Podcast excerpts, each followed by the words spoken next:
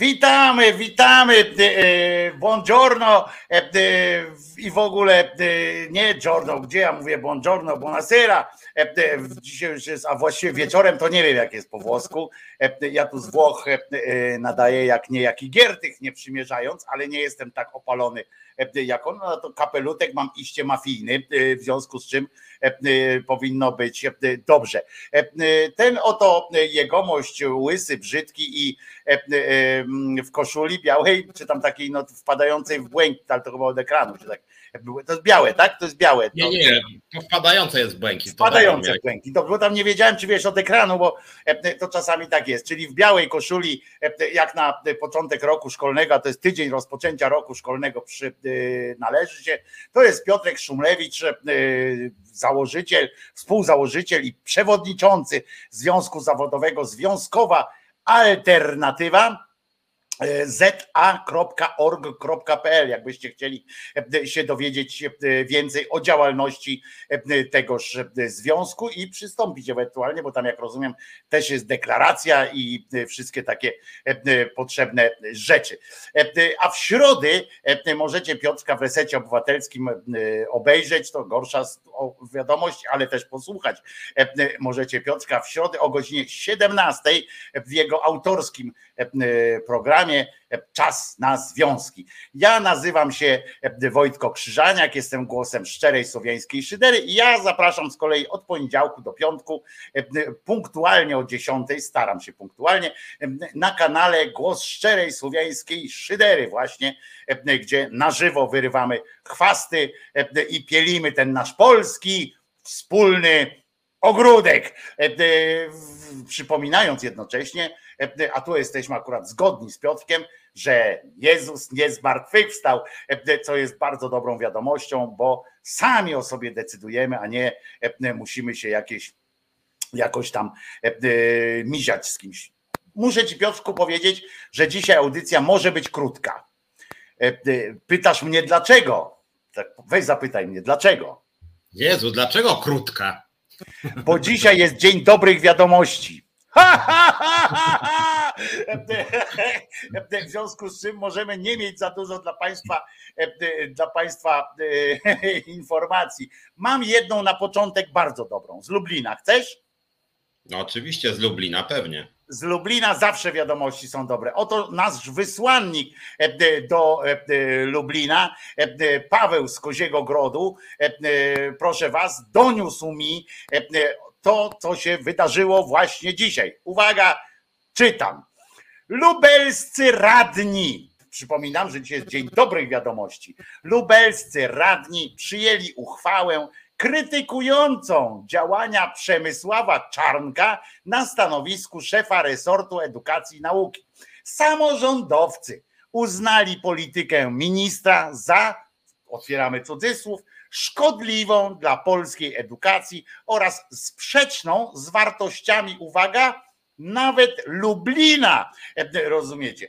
Wcześniej z projektu wykreślono jednak, bo to było w pierwszej wersji, więc trochę złagodzono, ponieważ w pierwszej wersji zaproponowanej do przyjęcia było również uznanie Czarnka za persona non grata w jego mateczniku. Uchwałę w czwartkowym głosowaniu poparło 17 miejskich radnych, 12 było przeciwnych, a 2 nie oddało głosu.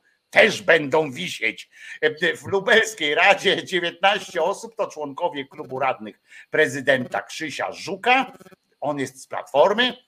W klubie PiS zasiada natomiast 11 członków, czyli chujów, przeproszeniem, albo bez przeproszenia. Inicjatorką przyjęcia uchwały była radna Maja Zaborowska z Nowoczesnej, obecnie kandydatka Koalicji Obywatelskiej do Sejmu. A zatem, co prawda, Czarnek jest personą gratą,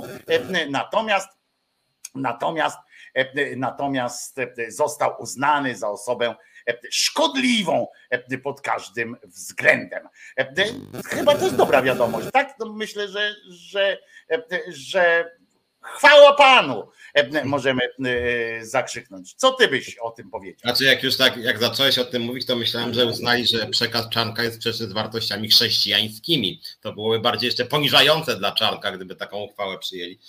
Natomiast Jędraszewski musiałby tam, nie, jakiego on tam ma, taki lubelski Jędraszewski musiałby tam się w to wmieszać, nie? Bo on jest, on ma wykładnie tego wszystkiego. To mój telefon, tak, mój telefon. Odłożyłem już telefon. Natomiast oczywiście tego typu uchwały czy odezwy no, większego znaczenia nie mają. Znaczy z Czarnkiem jest też tak, że jak go ktoś potępia, z kim on się nie zgadza, to nawet jeżeli to potępienie jest ze wszechmiar słuszne, czy nawet nie wiem, złośliwe i celnie uderzające, to Czarnka raczej to kręci, że tak powiem. Zresztą akurat ta cecha, to, że Czarnek się, że tak powiem, podkręca, jak go krytykują, to ja muszę powiedzieć, że ja w sumie też tak mam. Dlatego między innymi chciałem zacząć ten program od tego, że wróciłem z Karpacza z Forum Ekonomicznego, a to jest takie miejsce, gdzie mnie prawie nikt nie lubi.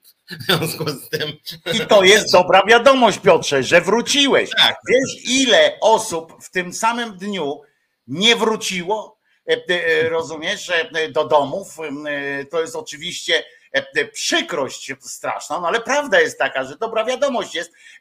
Nawet dzisiaj ja obejrzałem sobie fakty i tak dalej.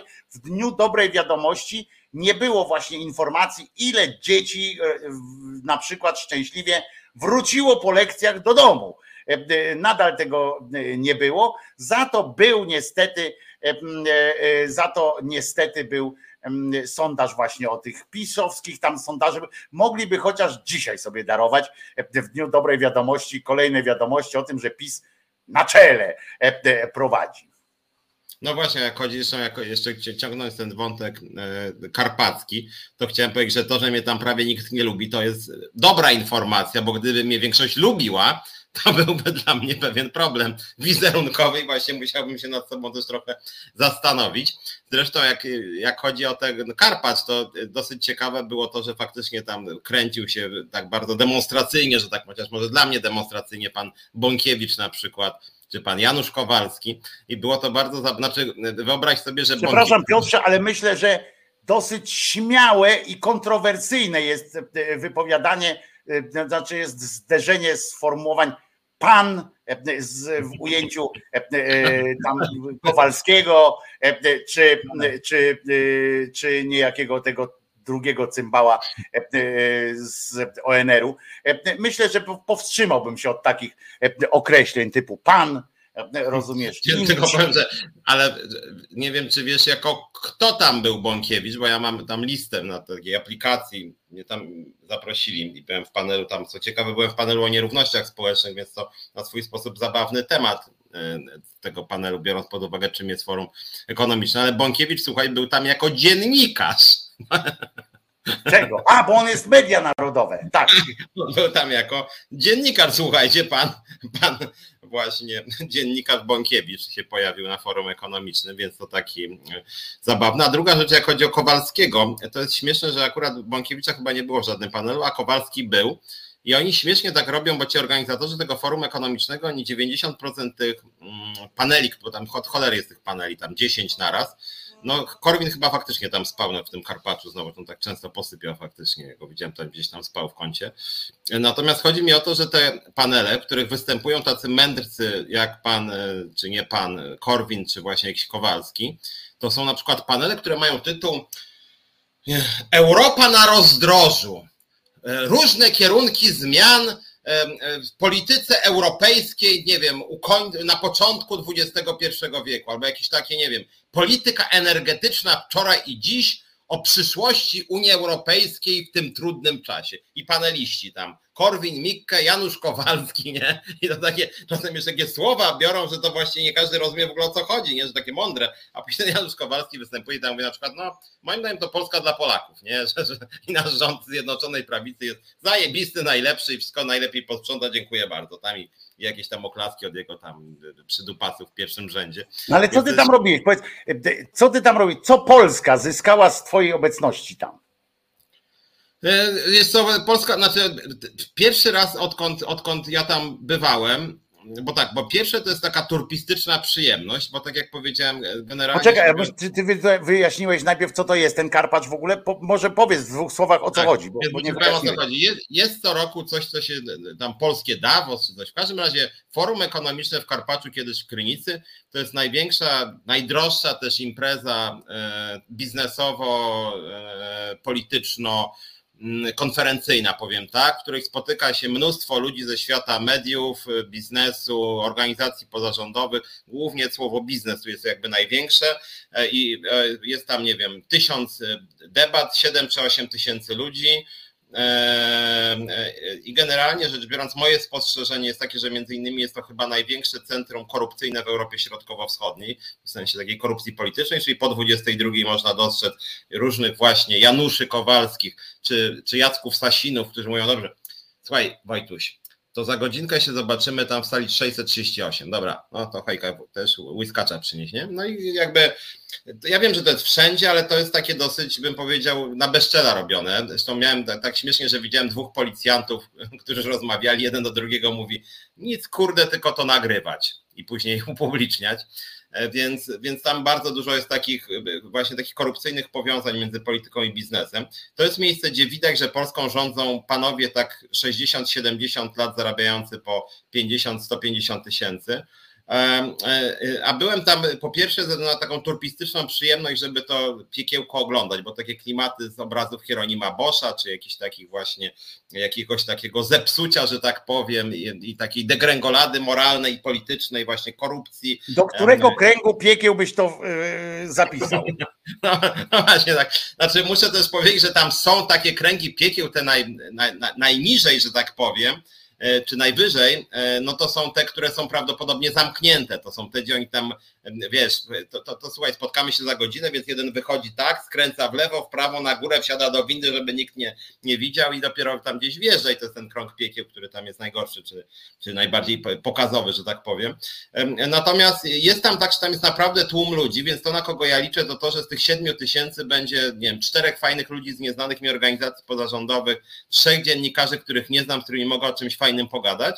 Plus pierwszy raz rzeczywiście brałem udział w debacie o nierównościach społecznych, więc temat był w sumie bardzo ciekawy, ale jak na to miejsce dosyć perwersyjny, co zresztą w tej debacie jakoś tam wybrzmiało.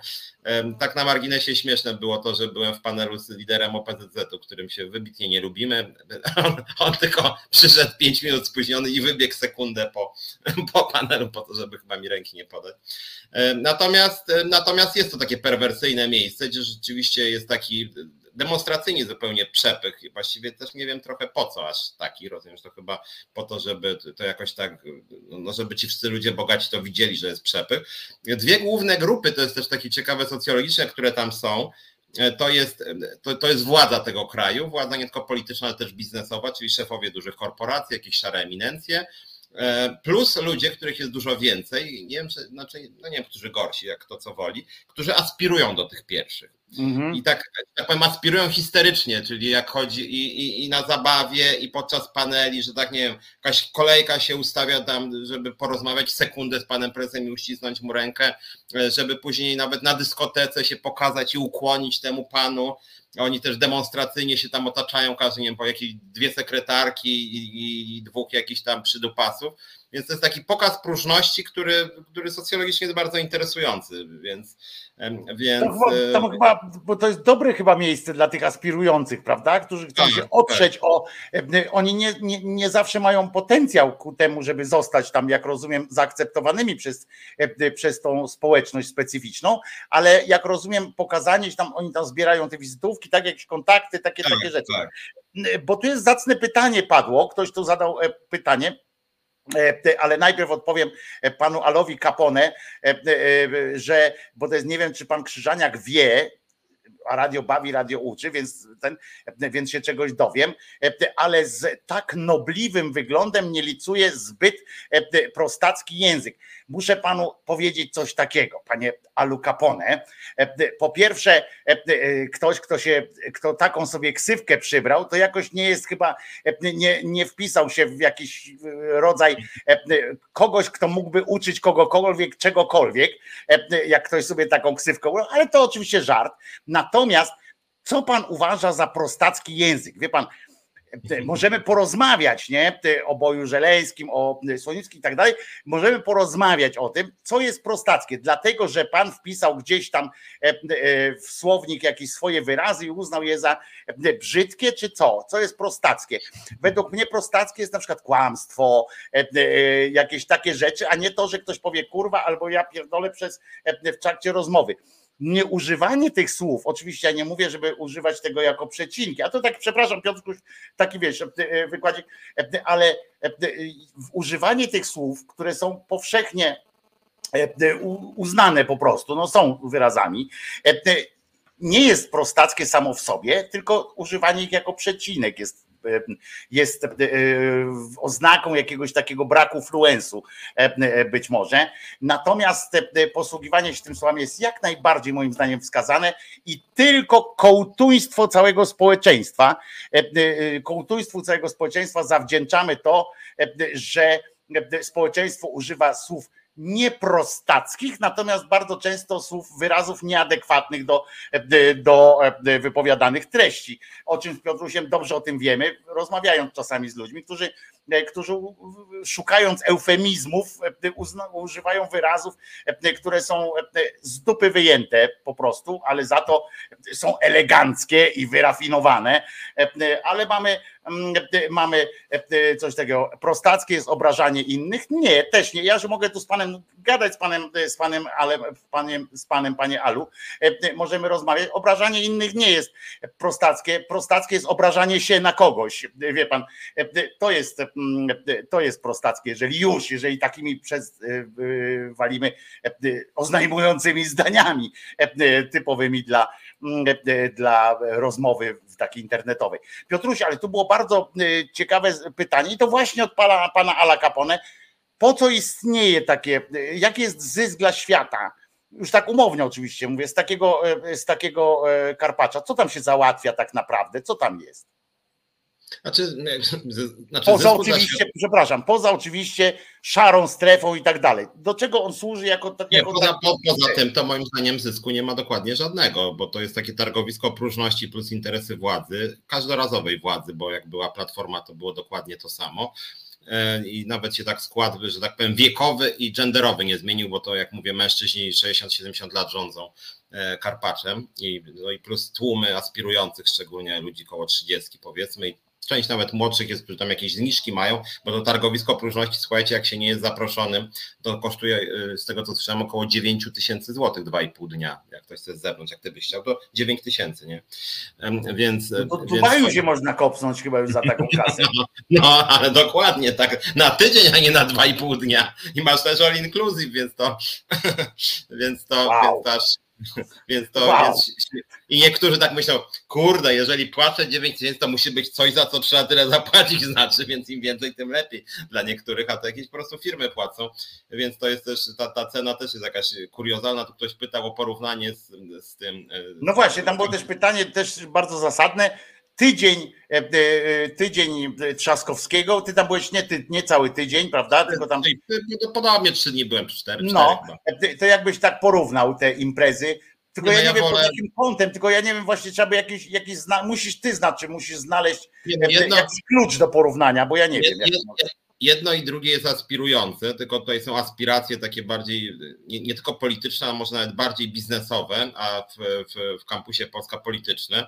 No ale atmosfera oczywiście luźniejsza i taka przyjemniejsza znacznie jest w Kampusie. No, w Kampusie jednak się nie czuje tego, że średnia zarobków jest 40 000, a nawet jak ktoś zarabia 3,5, no to się do tego nie przyzna, tylko będzie aspirował, że on chce być już za pół roku taki jak pan prezes, się będzie modlił do tego prezesa.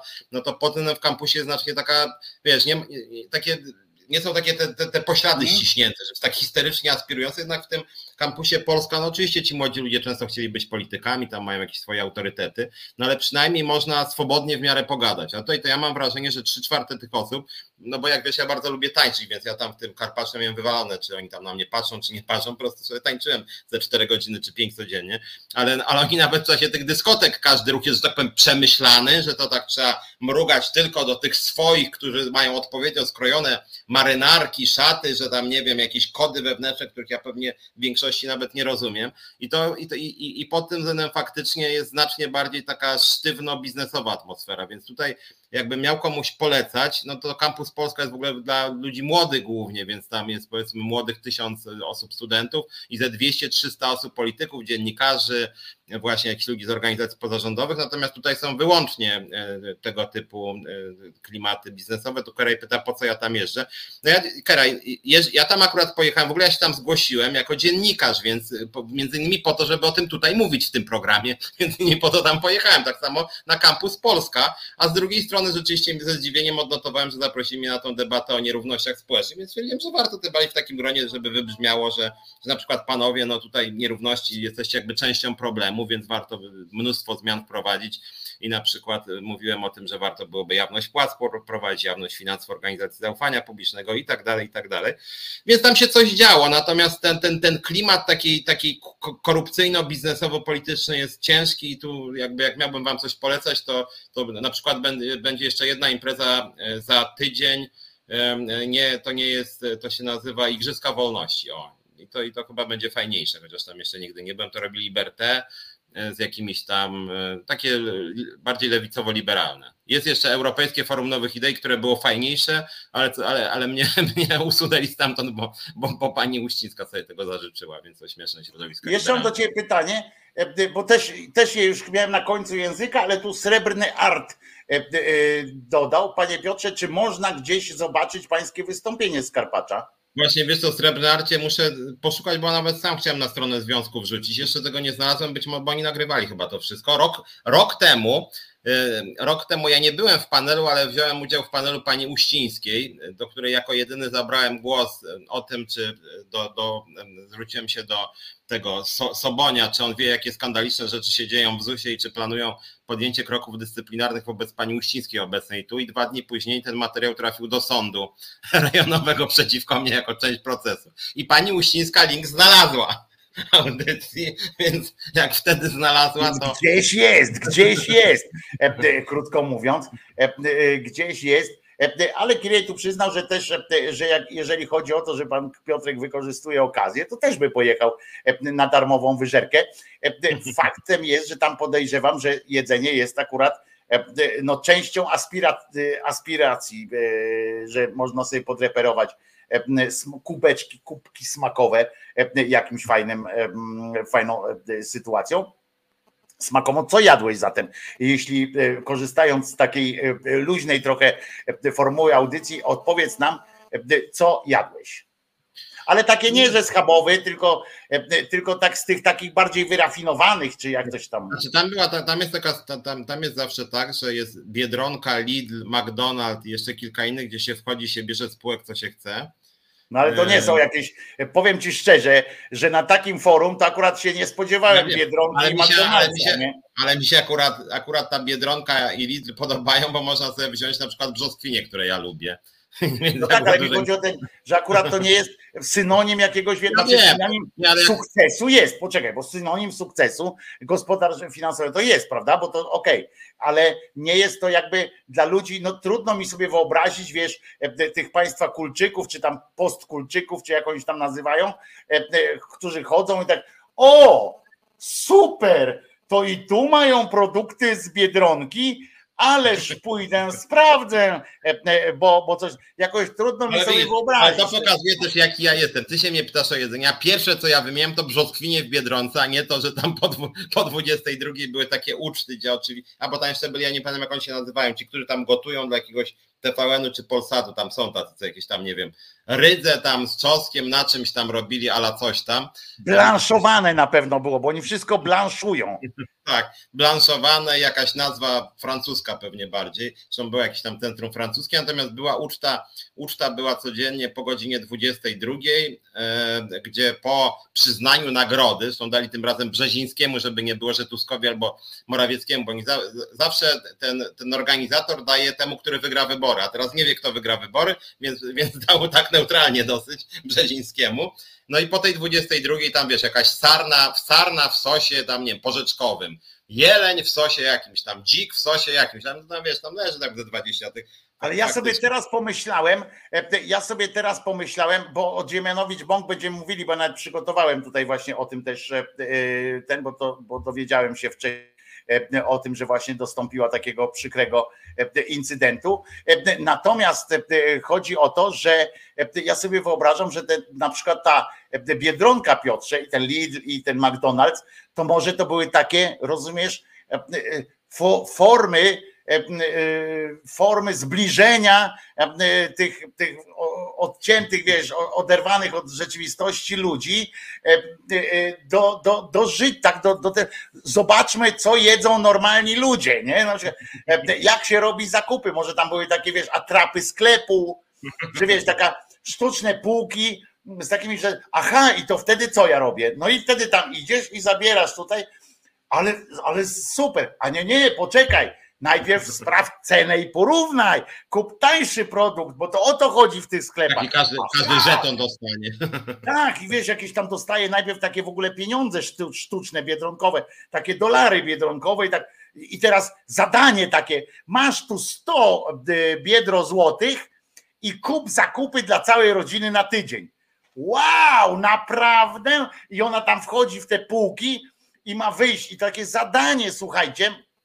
I to jest ciekawe, że oni na przykład tam, czy taniej koszyk w Lidlu wyjdzie na przykład, czy w tym, i wiesz, mąż idzie tu, żona idzie tam, kto kupi to samo taniej, rozumiecie, coś fantastycznego. Potem zobaczyć, jak prości ludzie jedzą na przykład, czyli poproszę McBurgera, czy tam jak to się nazywają te jak one się tam, cheeseburger tam z czymś, tak, tam jakieś, ja pierniczę, i ludzie to jedzą?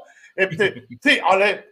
Ty zobacz, to tam to jest mięso, oni mówią.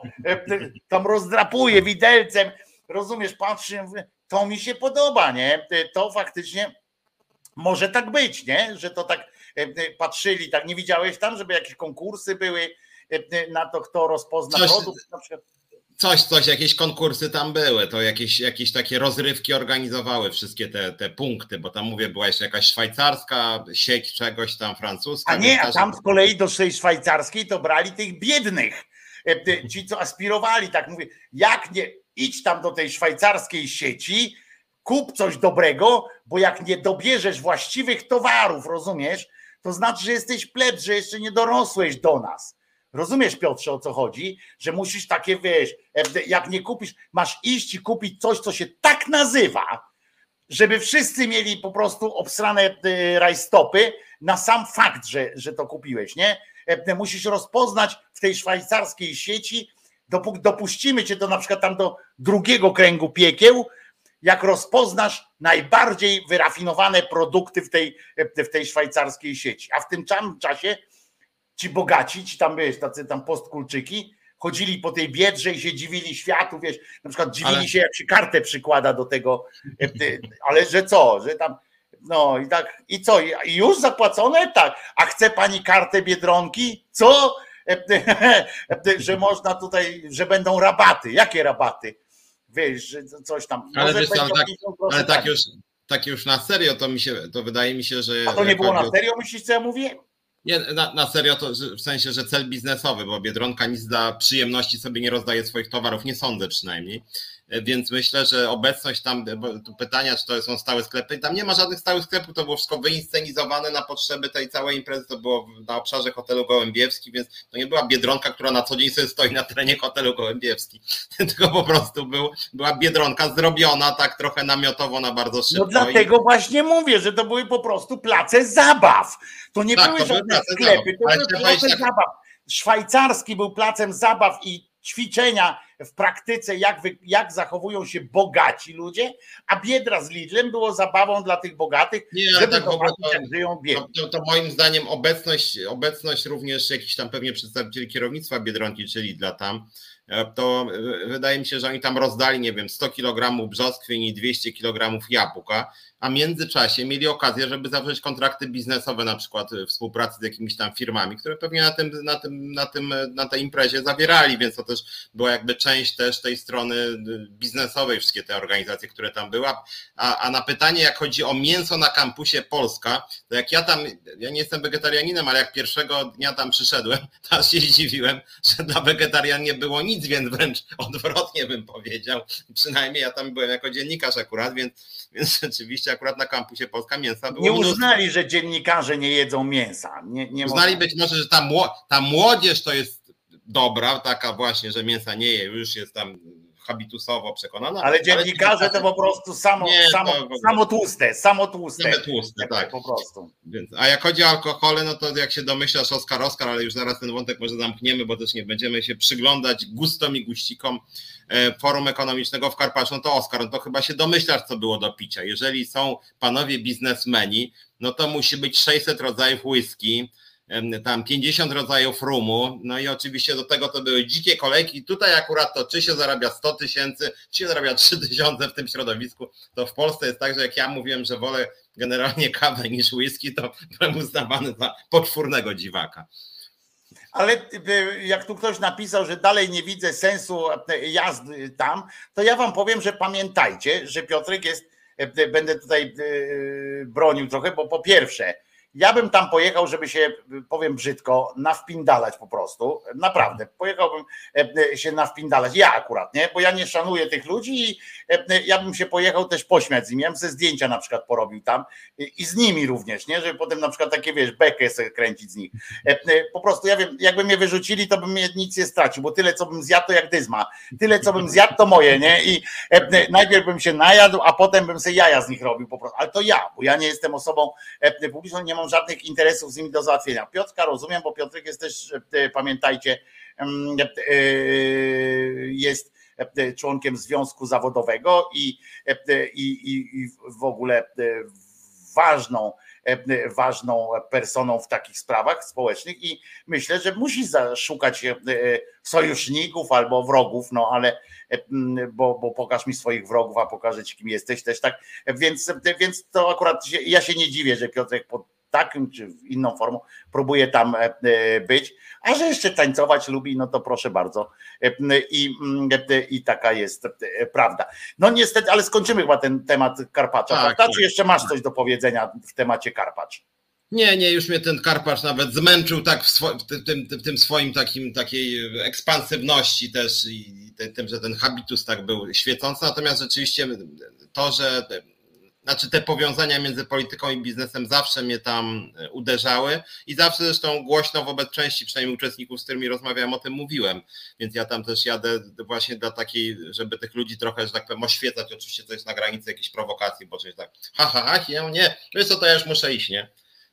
Więc ale warto to widzieć, bo to są też takie kulisy władzy właśnie. Kiedyś o tym jakiś tekst napisałem, może teraz znowu coś napiszę. Ale przede wszystkim to jest bardzo śmieszne, nie? Bo to jest, ludzie się napinają strasznie. To jest po prostu śmieszne, to jest po prostu takie napięcie, napinanie się, to jest napinanie tych muskułów. To dla mnie to śmieszy, ale to wszystkich lewaków zawsze śmieszą takie rzeczy. Natomiast to oni potem nami rządzą, nie? I to trzeba też sobie jasno powiedzieć, że możemy się ponapinać, a potem naprawdę dopóki od rewolucji do rewolucji to oni rządzą jednak, bo potem jest rewolucja, chwilę tam wycięcia tych, wycinania tych ludzi, a potem znowu oni przechodzą do władzy. Tak jest cykl historyczny niestety. No mam nadzieję, że tak prawdę mówiąc, że niedługo się też jakiś czas rewolucji pojawi, przynajmniej na jakimś poziomie tam, że nastąpi, przynajmniej nie mówię, że mieczem, tylko że po prostu jakieś wycięcie, takie pewne pokolenie, jakaś metoda życia i metoda uprawiania polityki jakaś odejdzie. Mam nadzieję, że ludzie wreszcie to zrozumieją. Powiedzmy teraz parę słów o tym faktycznie jest tak, że pani Dziemianowicz-Bąk, jedynka lewicy z Gdyni, doznała w czasie odbywającego się dzisiaj tej programowej takiej tej imprezy, doznała wypadku. Podobno się potknęła, tam poślizgnęła i tak dalej, ma pękniętą podstawę czaszki. Brzmi to strasznie, od razu mówię, brzmi to strasznie, bo faktycznie nawet jak lubicie oglądać jakieś seriale kryminalne albo czytacie kryminały, to często jest tam przyczyną śmierci podstawa, pęknięcie podstawy czaszki. Takie się zdarzało. Ja tam się dowiedziałem od znajomego. Również sama pani Dziemianowicz-Bąk zapowiedziała, że nie wycofuje się z kandydowania. Lekarze stwierdzili, że da radę. To jest jeszcze, ja to wiem od znajomego jeszcze, tak pozwolę sobie trochę no tam, że insajderskiej takiej wiedzy, że to nie jest tak, że skoro pani Dziemianowicz-Bąk powiedziała dzisiaj, że wszystko jest dobrze, to tak dobrze będzie. To jest jeszcze takie uderzenie i tak dalej, to jeszcze może mieć reperkusje za chwilę. Może się coś takiego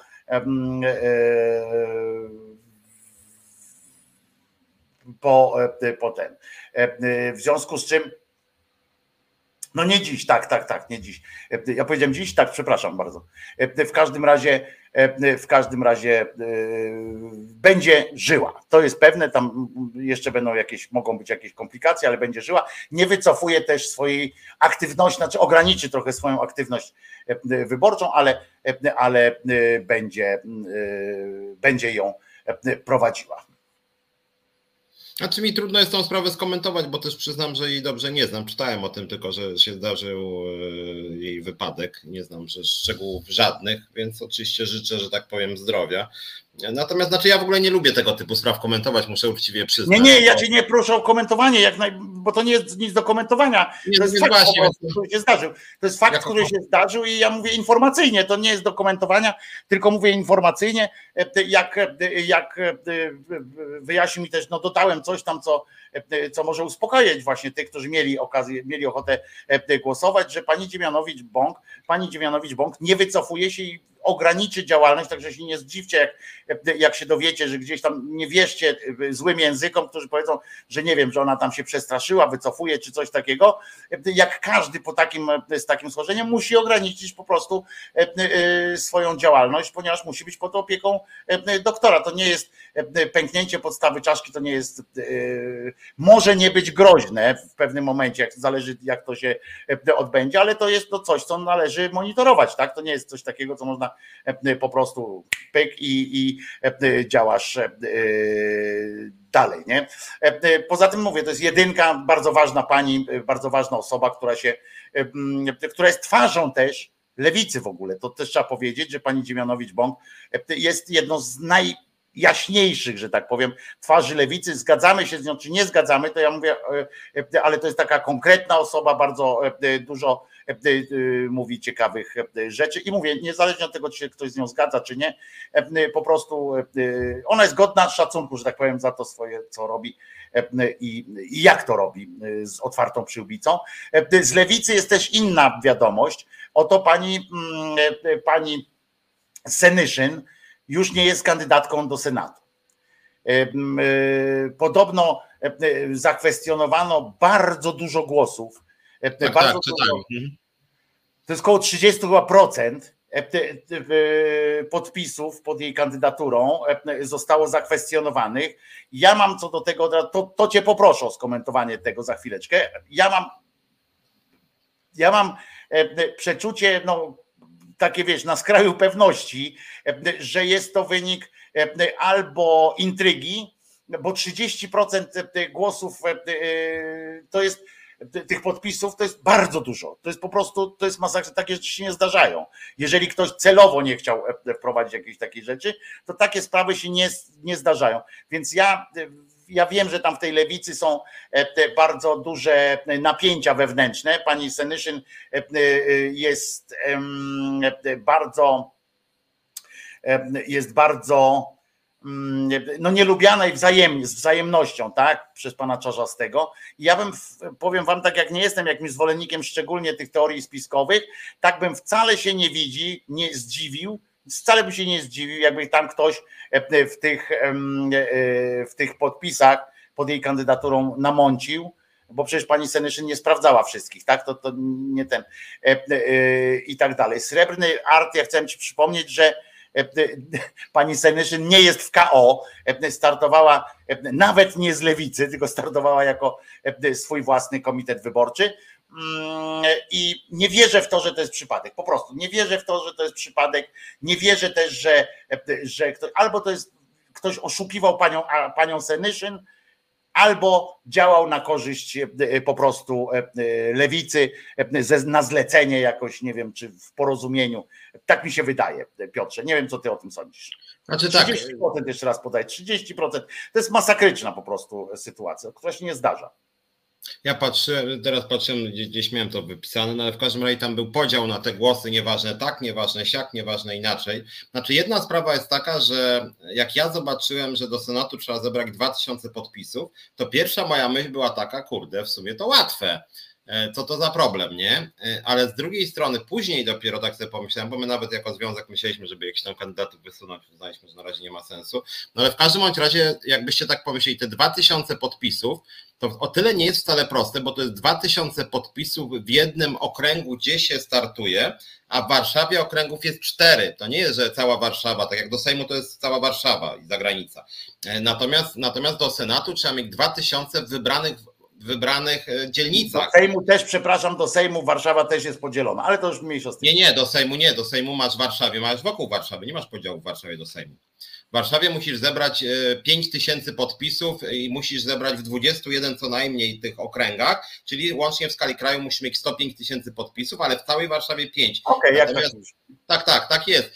I teraz chodzi o to, że trzeba mieć 2000 wybranych dzielnicach i PKW zakwestionowało, że tam ileś osób, to w ogóle inne dzielnice były, ileś osób podało źle swoje adresy zamieszkania, więc w ogóle tu jest trochę burdel związany z tym, że żyjemy w społeczeństwie, które jest bardzo elastyczne, że w Warszawie często ludzie są gdzie indziej zameldowani, a gdzie indziej mieszkają, a to jest jeden z nielicznych jakby chwil, kiedy ma się zgadzać w spisie, gdzie jesteś zameldowany i później PKW to sprawdza. Więc część to mogła odpaść na tej zasadzie, że tutaj naprawdę trzeba mieć duże przebicie. Już być może tu jest jakieś oszustwo czyjeś, ale trzeba mieć duże przebicie, ponieważ ludzie ci podpisują i wpisują na przykład adres, gdzie nawet nie pamiętają często tam, nie, młodzi jacyś i o tyle to była groźba. To jest jedna sprawa. Druga sprawa, ja, jak wiesz, jakby bardzo nie lubię pana Czarzastego, może go też nie lubię, dlatego że on mnie nie lubi, znaczy nie lubi w sensie w ogóle nie pomaga, wręcz utrudnia, dlatego go nie lubię.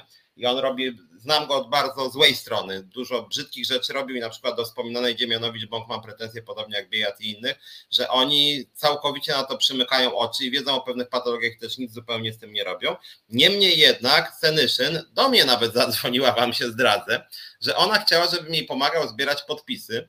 I zrobiła to, być może ktoś teraz ogląda nas od pani Joanny albo ona sama, więc jakby to zrobiła pani Joanno.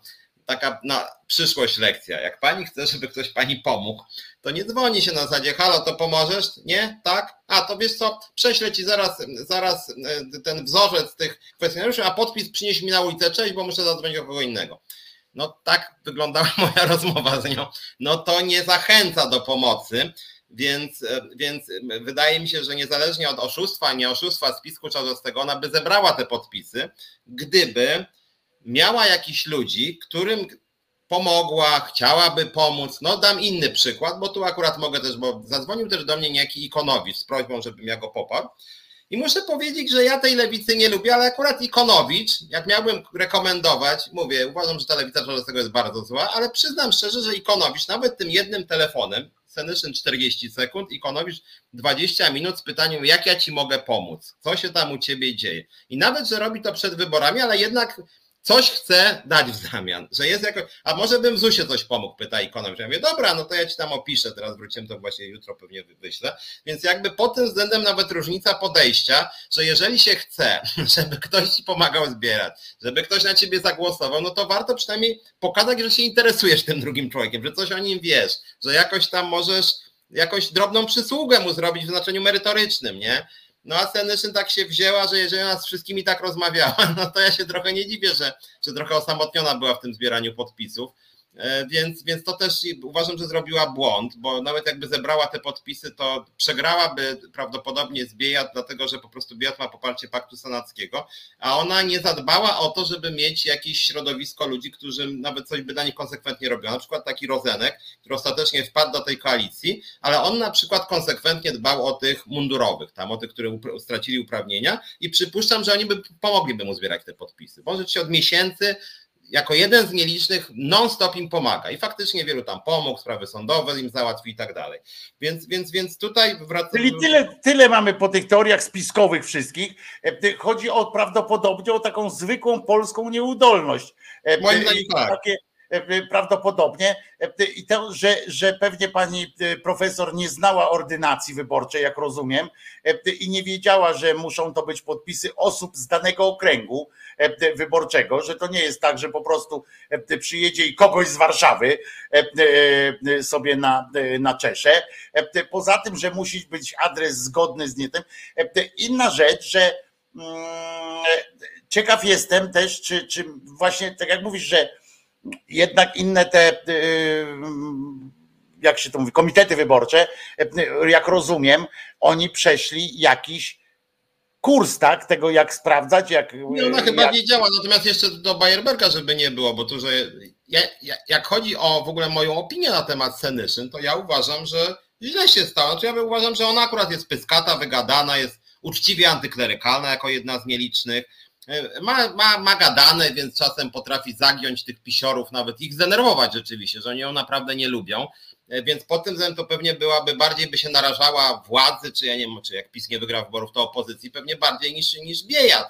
Natomiast ja mówię o tym, że żeby ktoś jej pomagał, na przykład ja czy mój związek, no to warto, żeby nam przynajmniej przez 3 miesiące, no cokolwiek albo pomagała, albo nawet teraz coś zaoferowała i że to, że tak powiem, nie zachęca jej postawa. A to, że ona by się przydała w tym Senacie, pewnie tak. To znaczy ja uważam, że ona faktycznie jest tam wygadana, mówię, tego kościoła uczciwie nie lubi i tu jej wierzę, że tego kościoła nie lubi, co w Polsce jest oryginalne, egzotyczne. To, że na przykład jej koalicja nie wzięła na listy, z tego co ja wiem z kuluarów, to jej nie wzięła, była zbyt antyklerykalna. W związku z tym, no to jest akurat plus jej duży. Więc ja ją za to akurat szanuję, muszę też powiedzieć. A ja się tak zastanawiałem w momencie, co...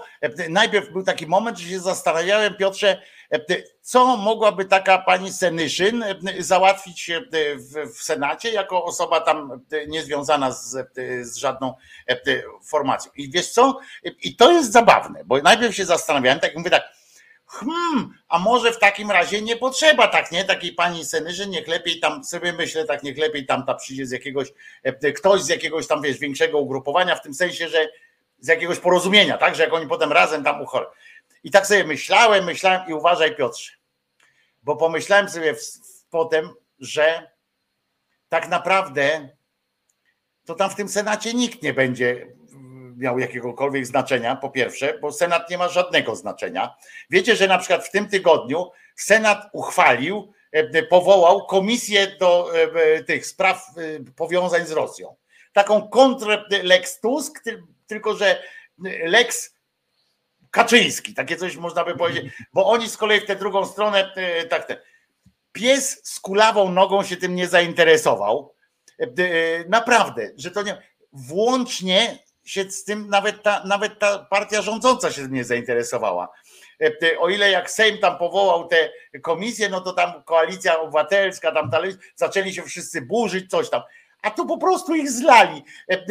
Po prostu nastąpiło takie coś, że tam no dobra, no to sobie róbcie. To nie ma żadnego znaczenia. Naprawdę Senat powinno się rozwiązać, powinno się zamknąć ten etap polskiej historii, jak dla mnie. To nie ma żadnego znaczenia. Nawet teraz, jak mówiło, pamiętacie, jak 4 lata temu, jak się mówiło, dlaczego warto tam, że Senat, odbiliśmy Senat, pamiętacie to? Odbiliśmy Senat, jesteśmy... I teraz sobie odpowiedzmy, co udało się uratować? Tak, jak zadam wam takie pytanie, podajcie mi jeden taki dobry przykład, nie tam jakąś tam jedną poprawkę, którą się udało przemycić, związaną z przeniesieniem przecinka czy coś takiego. Co udało się odwrócić? Które z bezeceństw PiSu, z hamideł, z kradzieży, z jakichś innych rzeczy, co udało się z tej senackiej większości zrobić? Jedyny zysk z tego senackiego, i to też ten Grodzki nie potrafił tego wykorzystać, bo nie wiem, czy wiecie, że marszałek Senatu ma prawo zażądać wystąpienia przed kamerami telewizji publicznej. On to zrobił raz, w jakimś głupim w ogóle momencie, którego tam nic z tego nie wyszło, ale on może coś takiego zrobić, to ani razu tego tak z sensem niestety nie zrobili. Jeżeli mi znajdziecie jakieś powody, dla którego Senat i większość senacka ma istnieć, to bardzo chętnie przyjmę takie. Senat uniemożliwił wybory kopertowe.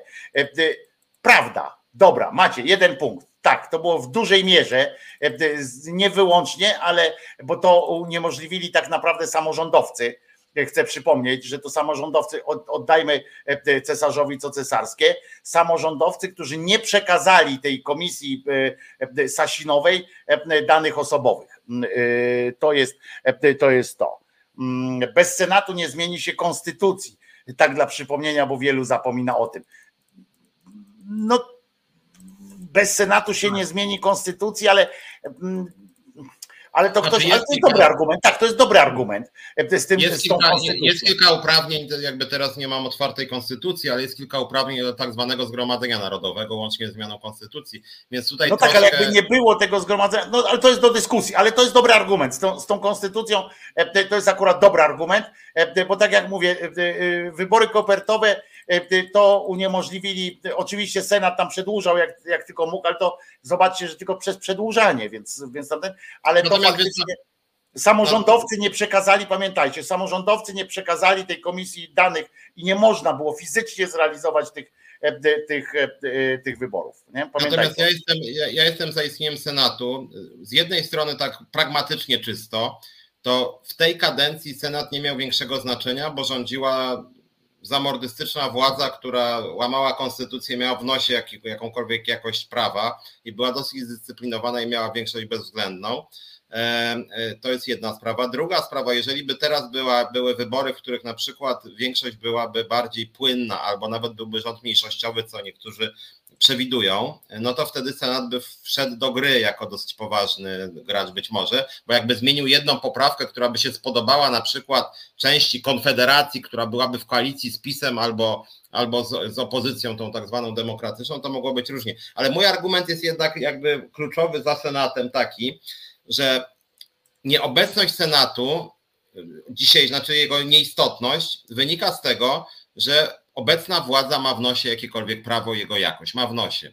W demokratycznym państwie nie powinna mieć w nosie i Senat jako instytucja był dobrze pomyślany. Jakby autorzy konstytucji też uwzględniając Senat, moim zdaniem dobrze kombinowali, że Sejm jest właśnie taki gorący, tam emocje polityczne, że czasem się robi pewne rzeczy pospiesznie, że czasem jakiś interes partyjny wygrywa i na przykład czasem się wprowadza rozwiązania nieprecyzyjne, wątpliwe konstytucyjnie, które być może wymagają zmian i Senat miał być, może można się śmiać widząc co się dzieje w Polsce, Izbą Zadumy czy właśnie takiej poprawy prawa, ale to było dobrze pomyślane. Sejm pospiesznie coś przyjmuje i wtedy Senat ma jako ta druga izba, spokojniejsza i nawet cichsza medialnie, poprawia przepisy i później wraca to do Sejmu, który już, a kurde... Ja pirgirę, no faktycznie. No tak, ale to trzeba było przewidzieć, że trzeba. Ale czy mamy, jeszcze ostatnie zdanie, ale czy w takim razie, czy rzeczywiście powinniśmy ustawiać sobie Izby Parlamentu pod PiS, który jest awanturniczą partią, która ma w dupie jakąkolwiek jakiegoś prawa? No nie, no mamy taki wypadek w historii Polski, że akurat tego typu partia nami rządzi, bo jak się przyjrzeć nawet wcześniejszym rządom, przy całym braku szacunku dla SLD, Platformy, PSL-u, to wtedy ten Senat odgrywał z tego, co pamiętam, jednak większą rolę i czasem to prawo korygowało. Ja się z tobą zgadzam, że tak może było, ale ja nie mówię teraz o PiS-ie, bo wiadomo, że PiS-u nikt nie przewidział, tak? W Konstytucji. PiS-u nikt nie przewidział i to możemy sobie jasno powiedzieć, że to jest kwestia upadku jakiejś tam splot okoliczności, który jest zupełnie był nieprzewidzialny dla tak zwanych ojców konstytucji, także nie zakładali, że przyjdzie cham, tak, że Bigda przyjdzie, prawda, i po prostu kopnie to i rozsypie. Po prostu tego nikt nie przewidywał. Było pomyślane. Ale ja w ogóle jestem przeciwnikiem istnienia Senatu. Nie uważam, żeby to było. Tu Gosia pisze na przykład, że jak nie miał znaczenia, spowolnił biegunkę prawną. Dziś może mielibyśmy dużo więcej uroczych ustaw. No nie, no właśnie chodzi o to, że on tam spowolniał, ale to było spowolnianie, ale tylko tych, które i tak PiS przeprowadził. Nie? On nie zatrzymał żadnej z tych ustaw. W związku z czym nie, no gdyby PiS chciał więcej, to PiS pokazał, jak to robić, nie? po prostu w ciągu jednej doby wrzucał 20 ustaw. Mieliśmy to w pandemii. Niczego Senat nie zaczął. Tu Piotrek może więcej akurat o tym powiedzieć, bo o tych pandemicznych ustawach, które przechodziły po prostu jak w ogóle na maksa, nie? Przechodziło to hurtowo po prostu i Senat też był pod szantażem, który nawet nie wykorzystywał tych swoich 30 dni, tylko podpisywał. Tak samo ta ustawa o obronie narodowej, tam o obronie ojczyzny, to wszystko też były pod szantażem jakby takim, co, nie kochasz pan ojczyzny? No więc, no kocham, no i podpisywali to po prostu jeden za drugim. A ja jestem po prostu za jakby przeciw Senatowi, bo na przykład Srebrny Art pisze argument, który do mnie w ogóle nie trafia. Senatorowie mogą też nagłaśniać różne sprawy na forum Unii Europejskiej, co się zresztą działo. No co się działo? Każdy z nas może. Piotrek jak zażyczy sobie głosu w czasie Parlamentu Europejskiego, jako organizacja pozarządowa też ma prawo, musi tylko znaleźć posła, którego tam zarekomenduje i ma prawo, tam jest takie sesja chyba raz na 2 miesiące czy raz na miesiąc, że właśnie tam się, czy w ogóle na zaproszenie wtedy posłów przychodzą osoby z organizacji pozarządowych i przedstawiają swoje problemy, zostawiają potem tam na miejscu. Poza tym tam są europosłowie, po co mi senator ma iść na międzynarodowo coś tam, co może więcej w Unii Europejskiej, co może więcej senator Rzeczpospolitej od europosła. No, nic nie może więcej, więc to jest akurat argument, panie Srebrny Art, którego nie przyjmuję. Natomiast przyjmuję do wiadomości, ale jakby się z nim nie zgadzam. Jestem po prostu od początku. Ja jestem zwolennikiem, że tak powiem, demokracji jakoś tam rozgadanej o możliwie wielu instytucjach. To jakoś tam służy życiu publicznemu. Oczywiście bez przesady, niemniej jednak dobrze jest, jak są różne ciała, gdzie trwa jakaś debata publiczna. No na przykład w Sejmie są komisje sejmowe, które akurat są ważne. I są nie kluby, tylko te... Tam się zbierają też, że tak powiem, tak naprawdę grupy wzajemnej adoracji, które już nic nie znaczą, takie seminaryjne trochę. Bo tak naprawdę... ja wiem, te komisje. Komisje są ważne właśnie. Tak, ale one się też nazywają komisje, tylko że ty mówisz o jednych, a tam są komisje na przykład do spraw ciąży i tamten. No właśnie nie są komisje, bo komisje sejmowe są w ogóle ważne i przez komisje idą ustawy. Natomiast jest coś innego, co teraz mi wypadło z głowy, to de facto są seminaria, się zbierają i każda grupa posłów może założyć właśnie takie... No wiem, takie zespoły dyskusyjne, tak. Zespoły, tak. To są zespoły te parlamentarne właśnie, chyba tak to się nazywa. I tam jest ich 840, łącznie z tym, że na przykład zespół na rzecz współpracy polsko-arabskiej albo zespół na rzecz tam, nie wiem, zdrowego jedzenia gdzieś tam. I one są czasem bardzo ciekawe, zespół parlamentarny, masz rację, tak, zespoły parlamentarne. I one są kompletnie bez znaczenia, ale to kompletnie. Pod tym względem akurat Senat ma jakieś mimo wszystko znaczenie. Ja jestem też przywiązany, swego czasu chodziłem na inną instytucję, czyli Radę Dialogu Społecznego, która była pomyślana nieźle, a okazała się totalną fasadą, która kompletnie nic nie znaczy, bo chodziło o to, słuchajcie, żeby było ciało, gdzie związki zawodowe, pracodawcy i polskie państwo wspólnie pracowały na rzecz wszystkich ustaw ważnych dla rynku pracy i polityki społecznej i były dyskusje na etapie pracy nad ustawą, w której ja zresztą brałem udział. Ja sugerowałem, żeby to bardzo wzmocnić, łącznie z inicjatywą ustawodawczą. Niestety na ostatnim etapie ustawy to zostało wykastrowane i obecnie to jest ciało czysto konsultacyjne, więc generalnie przy dobrej woli władzy to ciało ma coś do powiedzenia, ale władza, szczególnie ta pisowska, nie ma tutaj dobrej woli, więc wszystkie ustawy, które oni chcą w tydzień na przykład przepchnąć kolanem, to w ogóle do tego RDS-u nie trafia, nawet jak jest bardzo ważne dla pracowników czy pracodawców, więc pod tym to nie ma znaczenia. Zresztą tak na marginesie, no żebym nie zapomniał jeszcze jednej ważnej rzeczy, jak chodzi o taką demokrację partycypacyjną, to nie wiem, czy tam zwróciłeś uwagę, bo tam pisałem te 2 razy o tym na Twitterze też i na profilu związku, mianowicie Związkowa Alternatywa stała się podmiotem, który się w TVP pojawi, mianowicie w kampanii referendalnej. Trochę przez przypadek odkryłem, czytając tą ustawę, sobie myślę, że żeby wziąć w tym udział, to trzeba istnieć co najmniej rok, Trzeba być organizacją ogólnokrajową i trzeba zajmować się rzeczami, których dotyczy tematy referendum. No a my w sumie jako związek jak najbardziej tu pasujemy. I bardzo ważna rzecz, ciekaw jestem, co z tym TVP będzie robiło. TVP ani Polskie Radio nie mogą w ogóle ingerować w treść przekazanych im komunikatów, więc będziemy sobie mogli jeździć po władzy, jak nam się będzie podobało i po tym referendum i po całej tej pisowskiej polityce. Nie bój, zgubią wasze taśmy i się skończy wasze rumakowanie. Ale jedną tylko uwagę jeszcze dodam, jak chodzi o to referendum, bo to jednak jest trochę też bulwersujące i to pokazuje, jak PiS pewne procedury nie tyle łamie, co je omija, czy znajduje luki, bo na przykład tam się zgłosiło z tego 70 organizacji, w tym my.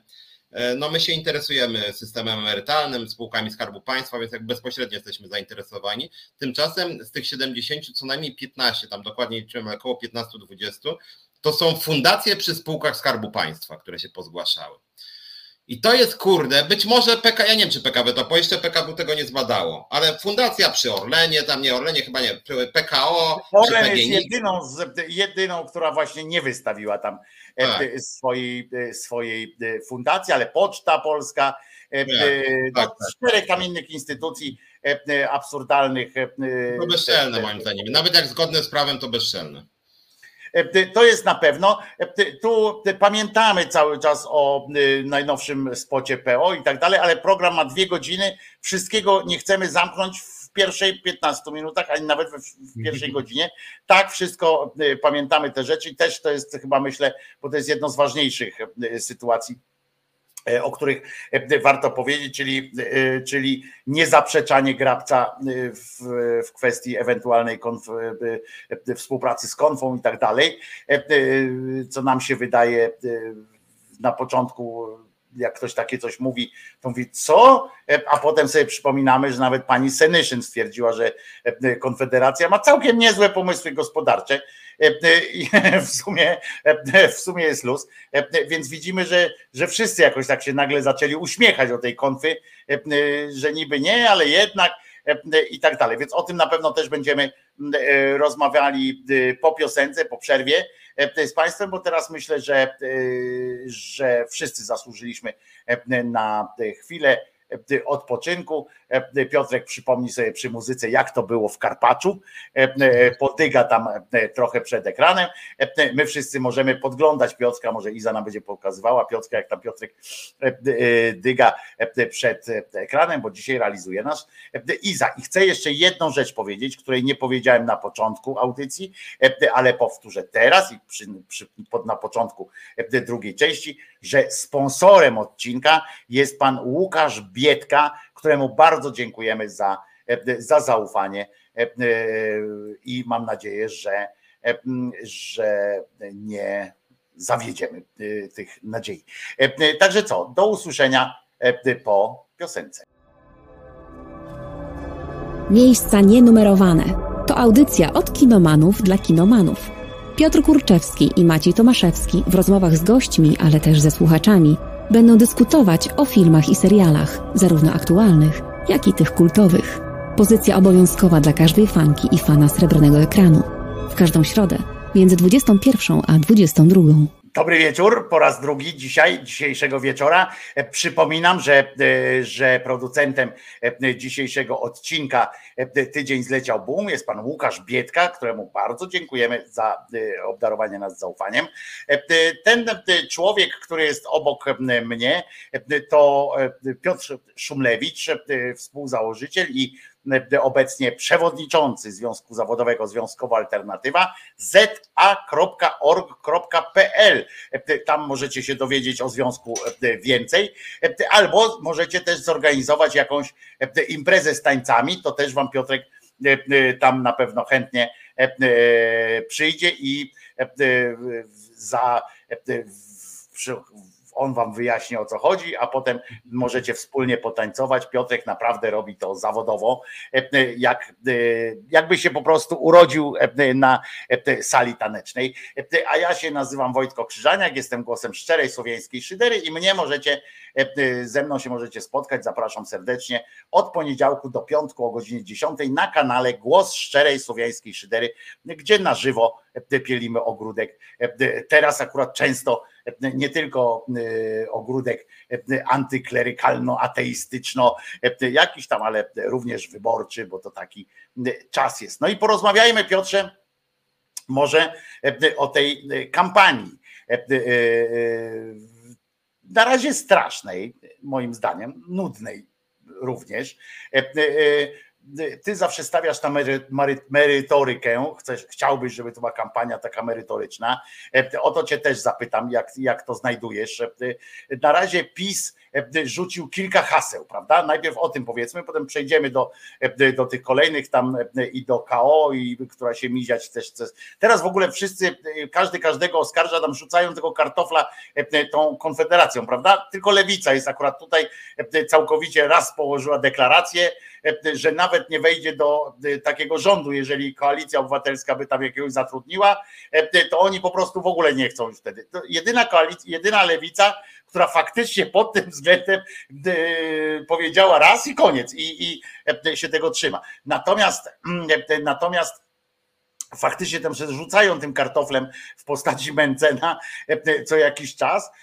To jest jeden z takich teraz szlagwortów tej kampanii. No i PiS rzucił trzy propozycje. Wszystkie trzy były również 4 lata temu, co mało kto zauważył, a były w tym samym brzmieniu dosłownie. Dziennik Gazeta Prawna nawet porównał, po prostu przytoczył, te same fragmenty były. To oni, bo nie wiem, czy zauważyli, czy akurat sprawdziliście, ale to dokładnie jest ten sam wniosek po prostu. Z tym, że jednak tylko Czarnek rozszerzył swój pomysł z tymi wyjazdami zorganizowanymi po Polsce do różnych tam obozów śmierci i sanktuariów przede wszystkim. Natomiast to są pomysły: ogrzewanie bloków i parkingi pod blokami, że teraz będą robić, nie wiem, u ciebie tam, nie wiem, Piotrek, jest, ale będą musieli wyciąć wszystkie drzewa, żeby parking zrobić, tak? No bo nie ma innej możliwości zrobienia parkingu w centrum Warszawy, gdziekolwiek, czy nawet na obrzeżach, no to no nie ma, po prostu fizycznie nie ma. Więc albo podkopią twój dom. Skoro ma się tym zająć Sasin, to bym się trochę bał o to, jak będą podkopywali. A drugie to było posiłki w szpitalach, czyli o złotą patelnię się szpitale teraz będą biły, a nie o złotą kroplówkę. I trzecie, polska półka w sklepach, że w sklepy mają lokalne produkty sprzedawać. Co ty o tym sądzisz? Potem przejdziemy do następnych. To znaczy tak, jak chodzi o te, znaczy w ogóle ogólna uwaga, że w pewnym sensie smutne jest to, że chociaż to nie tylko w Polsce, a w Polsce chyba prawie zawsze i prawie wszystkie partie, przy okazji wyborów to jest taki koncert życzeń. No mówię teraz banał, ale tak to wygląda. Czyli jakby nagle przed wyborami partie wymyślają sobie jakiś program, czego w ogóle nie mówiły 4 lata, tylko tak nagle, że tak powiem, z dupy to i to, nie?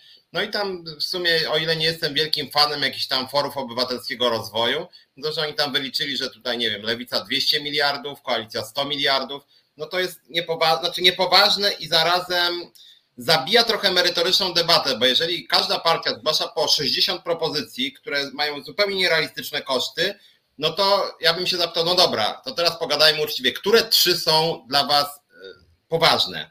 Bo rozumiem, że większość jest niepoważna, a partie nie, wszystko jest poważne. No jeżeli ja mówię, jeżeli tak, to nie mamy o czym rozmawiać, bo widać, że mnie nie traktujecie poważnie, jesteście nieuczciwi po prostu, więc nie można wam wierzyć. Dotyczy to dokładnie wszystkich partii. Jak chodzi o te pisowskie propozycje, to PiS robi pewną sztuczkę chamską od lat.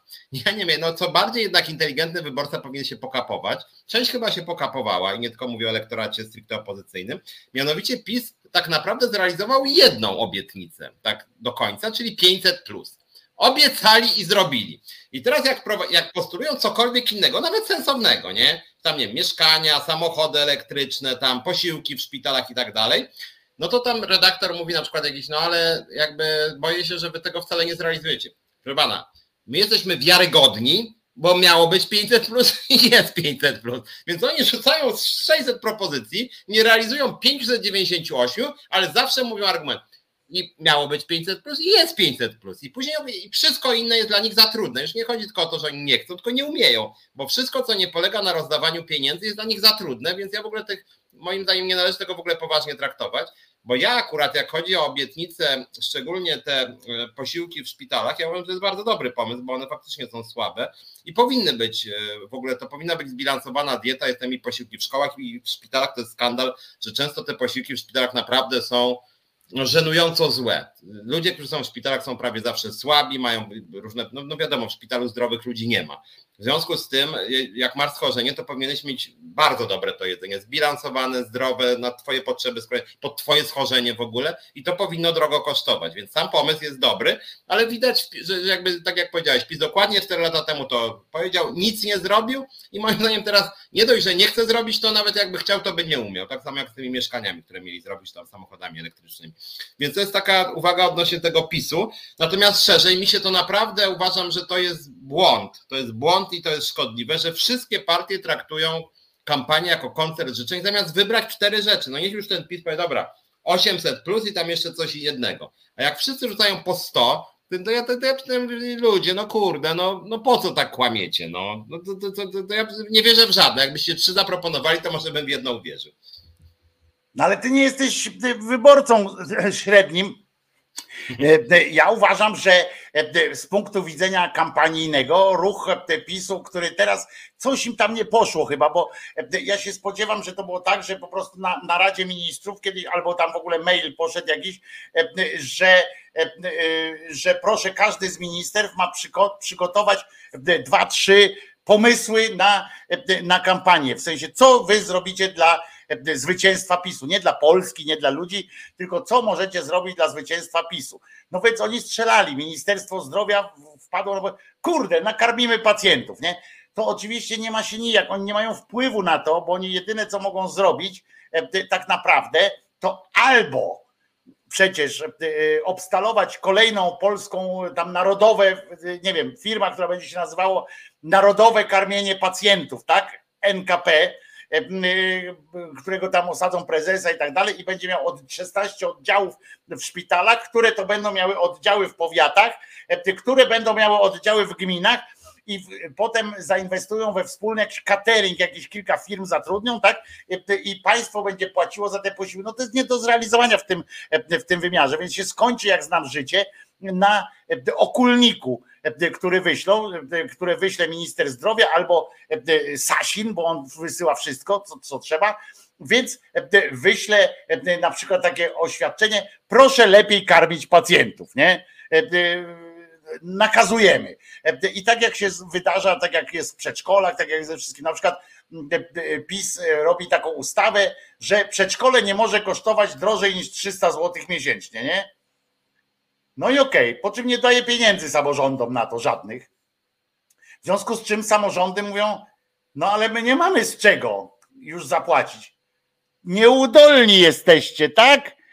To trzeba was zwolnić, bo patrzcie, burmistrz Stalowej Woli to umie. Potem patrzą, a burmistrz Stalowej Woli, na przykład tam jakiegoś miasta, przepraszam Stalową Wolę, bo nie wiem, mówi, nagle się okazuje, że burmistrz Stalowej Woli pod stołem gdzieś dostał dotacji 6 miliardów z rządowych pieniędzy jako pokazowe i potem występuje jako pokazowa gmina, która wszystko może, że drogi buduje, przedszkola za darmo, komunikacja miejska za darmo. I co? Pisowski prezydent miasta radzi sobie, wystarczy po prostu nie kraść. Rozumiesz? Takie te rzeczy są. To jest dla mnie, ale dla ludzi to działa. Na ludzi to działa, a przecież to nie ma być tak, że Polska ma być lepsza potem, czy coś takiego, czy oni nie wymyślili sobie, że zrobimy coś dla Polski, nie? Już kiedyś prześmiewaliśmy tę sytuację, że jak sobie ktoś wyobraża, że śpi sobie kwiczą, nie? I nagle wstaje i mówi, no jest rano. Co dzisiaj robimy dla Polski, nie? No przecież wiadomo, że nie. Więc im chodzi tylko o to, żeby wygrać wybory, w związku z czym będą opowiadali wszystko. Dobrze wiesz, że z tym Okęciem, jak tam robią, pamiętasz, jak wyszedł Horała i zobaczcie, jak giną te afery. Zobaczcie, jak giną te afery. Kto dzisiaj pamięta? Zobaczcie, jak nam się próg bólu podwyższył na te wszystkie rzeczy. Przypominam, że KO, którą mamy oczywiście słuszne pretensje o wiele rzeczy. O wiele rzeczy. I dzisiaj, i za chwileczkę będziemy o tym gadali, jak poszli, jak idą właśnie głupią drogą. Na dodatek jako taka wielka partia nie potrafią się zachować, ale oni stracili rządy po kampanii takiej tamtej ośmiorniczki, zegarki Nowaka. Co to są w ogóle za afery w porównaniu z tym dzisiaj, co się dzieje? I zobaczcie, była afera sprzedaż, że grożą sprzedażą Orlen, znaczy całego Okęcia, tak? Żeby już tylko wspomnieć o tych najnowszych. I czy ktoś dzisiaj to pamięta? A wyszedł bezczelnie niejaki ten Chorała z Gdyni, przepraszam, z Gdyni Cymbał. I on wyszedł i jako jedyna odpowiedź rządu na te wszystkie insynuacje, które się działy, na te wszystkie podejrzenia, sugestie, które się działy z Okęciem, wyszedł Chorała i słowem się nie odniósł do tego, że to jest nieprawda, tylko powiedział, że ci, co tak mówią, to Niemców reprezentują i że lotnisko we Frankfurcie. Serio. I zamknął temat. I nagle się okazało, że nie ma o czym gadać. Że wszystko jest zamiecione. Czy ktoś dzisiaj jeszcze słyszy po raptem 2-3 dniach o tej aferze z tymi wizami? Ja dzisiaj obejrzałem fakty, bo tam wiadomości, wiadomo, że nie. Fakty obejrzałem, no i tam było, wiesz, no, że jest taka tamten, dobra, nie? Ja mówię, kurde, no jeszcze może to wróci jeszcze, bo teraz są te wybory. Ale mówię, przecież to była taka afera, to jest w ogóle taka afera, która rozwala rządy większych państw. Ludzie, to są miliardy na prywatne konta. Okazało się, bo tam ja myślałem, że to ktoś se jaja robi z tym, że w afrykańskim kraju było stoisko z naszymi wizami europejskimi. Stoisko. Ludzie w kolejce stali, żeby kupić sobie za 4,5 tysiąca czy 5 tysięcy dolarów wizę pracowniczą. I mało tego, oni mówią, że to będzie weryfikowane, że wszyscy mówią nam weryfikowane, że to nie są nielegalni, bo są weryfikowani. A co? A się okazuje, że oni internetem to weryfikowali, nie? Że ktoś tam po prostu, jest pan uczciwym człowiekiem? Tak, aha, dobra. No i go brali, nie? I to jest to, a my wszyscy od lat, ja na przykład od lat sugeruję, że ta czwarta władza, która jest kretyńską władzą, mówię o dziennikarzach, którzy zamiast robić coś wspólnie, coś, to prześcigają się i codziennie chcą to zrobić. A Koalicja Obywatelska na przykład, jeżeli mówić o tym, a Lewica, a ta trzecia droga, zobaczcie, oni w to w ogóle nie brną. Nie wiem, czy dlatego nie dują w to, chociaż to ich ludzie to zrobili przecież, o tych wizach. Nie, chociaż to trzeba... Ale oni w to nie idą, nie wiem dlaczego. Ja od razu podejrzewam, że sami mają coś na przygotowane. Nie wiem. Ale trzeba też przyznać, że jak chodzi o afery tak zwane i wskazywanie patologii, no to trzeba przyznać, że zdecydowanie najbardziej PiS piętnuje koalicja jednak. Znaczy akurat tych dwóch posłów, powiedzmy sobie jasno, nie cała koalicja, tylko tych dwóch posłów, którzy naprawdę wykonują, jak oni się nazywają?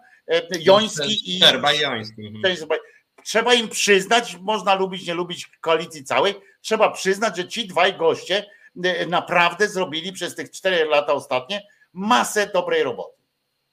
Nie, ja też tak uważam, ja ich generalnie lubię, jakoś tam z nami nawet o tych aferach czasem z nimi rozmawiam, bo jak tu mówiliśmy ze 2 tygodnie temu, czy tam 3, sam się trochę tym cepekiem też zajmowałem, więc miałem podobne wnioski co do nich, na przykład jak chodzi o Okęcie. Natomiast w ogóle jak chodzi o tą kampanię, to ja rzeczywiście jestem dziwny, bo ja jestem ideowy, ale rzeczywiście ta inflacja propozycji strasznie drogich, moim zdaniem odbiera im wiarygodność. Jak czasem niektórzy mówią, że jest za mało propozycji programowych, bo jednak to nie tylko ja mówię, ale nawet partie sobie zarzucają, że nie mają programów, a ja bym czasem powiedział, że nawet mają za dużo, znaczy mają tak dużo tych propozycji, że one są niewiarygodne po prostu. Jutro ma Platforma przedstawić 100 propozycji, Lewica chyba ze 30. Rozumiem, że tam nigdzie nie będzie o cięciach podatków, będzie tylko o zwiększaniu wydatków, więc ja tutaj nawet ci młodzi ludzie w kampusie, co będę mówiłem, też jednak narzekali, że to jest rzecz no niepoważna i też, że ci politycy tak tak kręcą i ściemniają. Więc ja tu jednak jestem rozczarowany. Natomiast było pytanie przed przerwą odnośnie tej Konfederacji. Ja mam może oryginalny pogląd na ten temat, ale uważam, że to takie demonstracyjne i naburmuszone odcinanie się o Konfederacji im daje poparcie po prostu. Bojkotowanie przez TVN i TVP Konfederacji pokazuje, że oni są groźni. Mówienie, że z każdym wejdę w koalicję, ale nie z Konfederacją i w ogóle bez pytania nawet, daje poparcie Konfederacji, bo w sumie, no nikt ich nie lubi, czyli jednak są inni, naprawdę są inni. Mencen ma rację, jak mówi, że ja tą całą bandę rozpędzę, bo oni wszyscy mnie nie lubią. I uważam, że nawet jak byłem w tym Karpaczu, to jedna była ciekawa debata między tam jakimś tam Dumą i tymi Wojciechem Szackim, tam tymi z tych ośrodków opinii publicznej. I oni mówili, słusznie moim zdaniem, chociaż to banał trochę, ale słusznie, że Lewica na przykład przyjęła, że jest jakby pierwsza liga, to jest koalicja kontra PiS, a w drugiej lidze Lewica postanowiła z Konfederacją się, że tak powiem, różnić, żeby rosło jednym i drugim, że oni mają taką właśnie takie skrajności, dwie, które się nawalają i to są głośne pojedynki.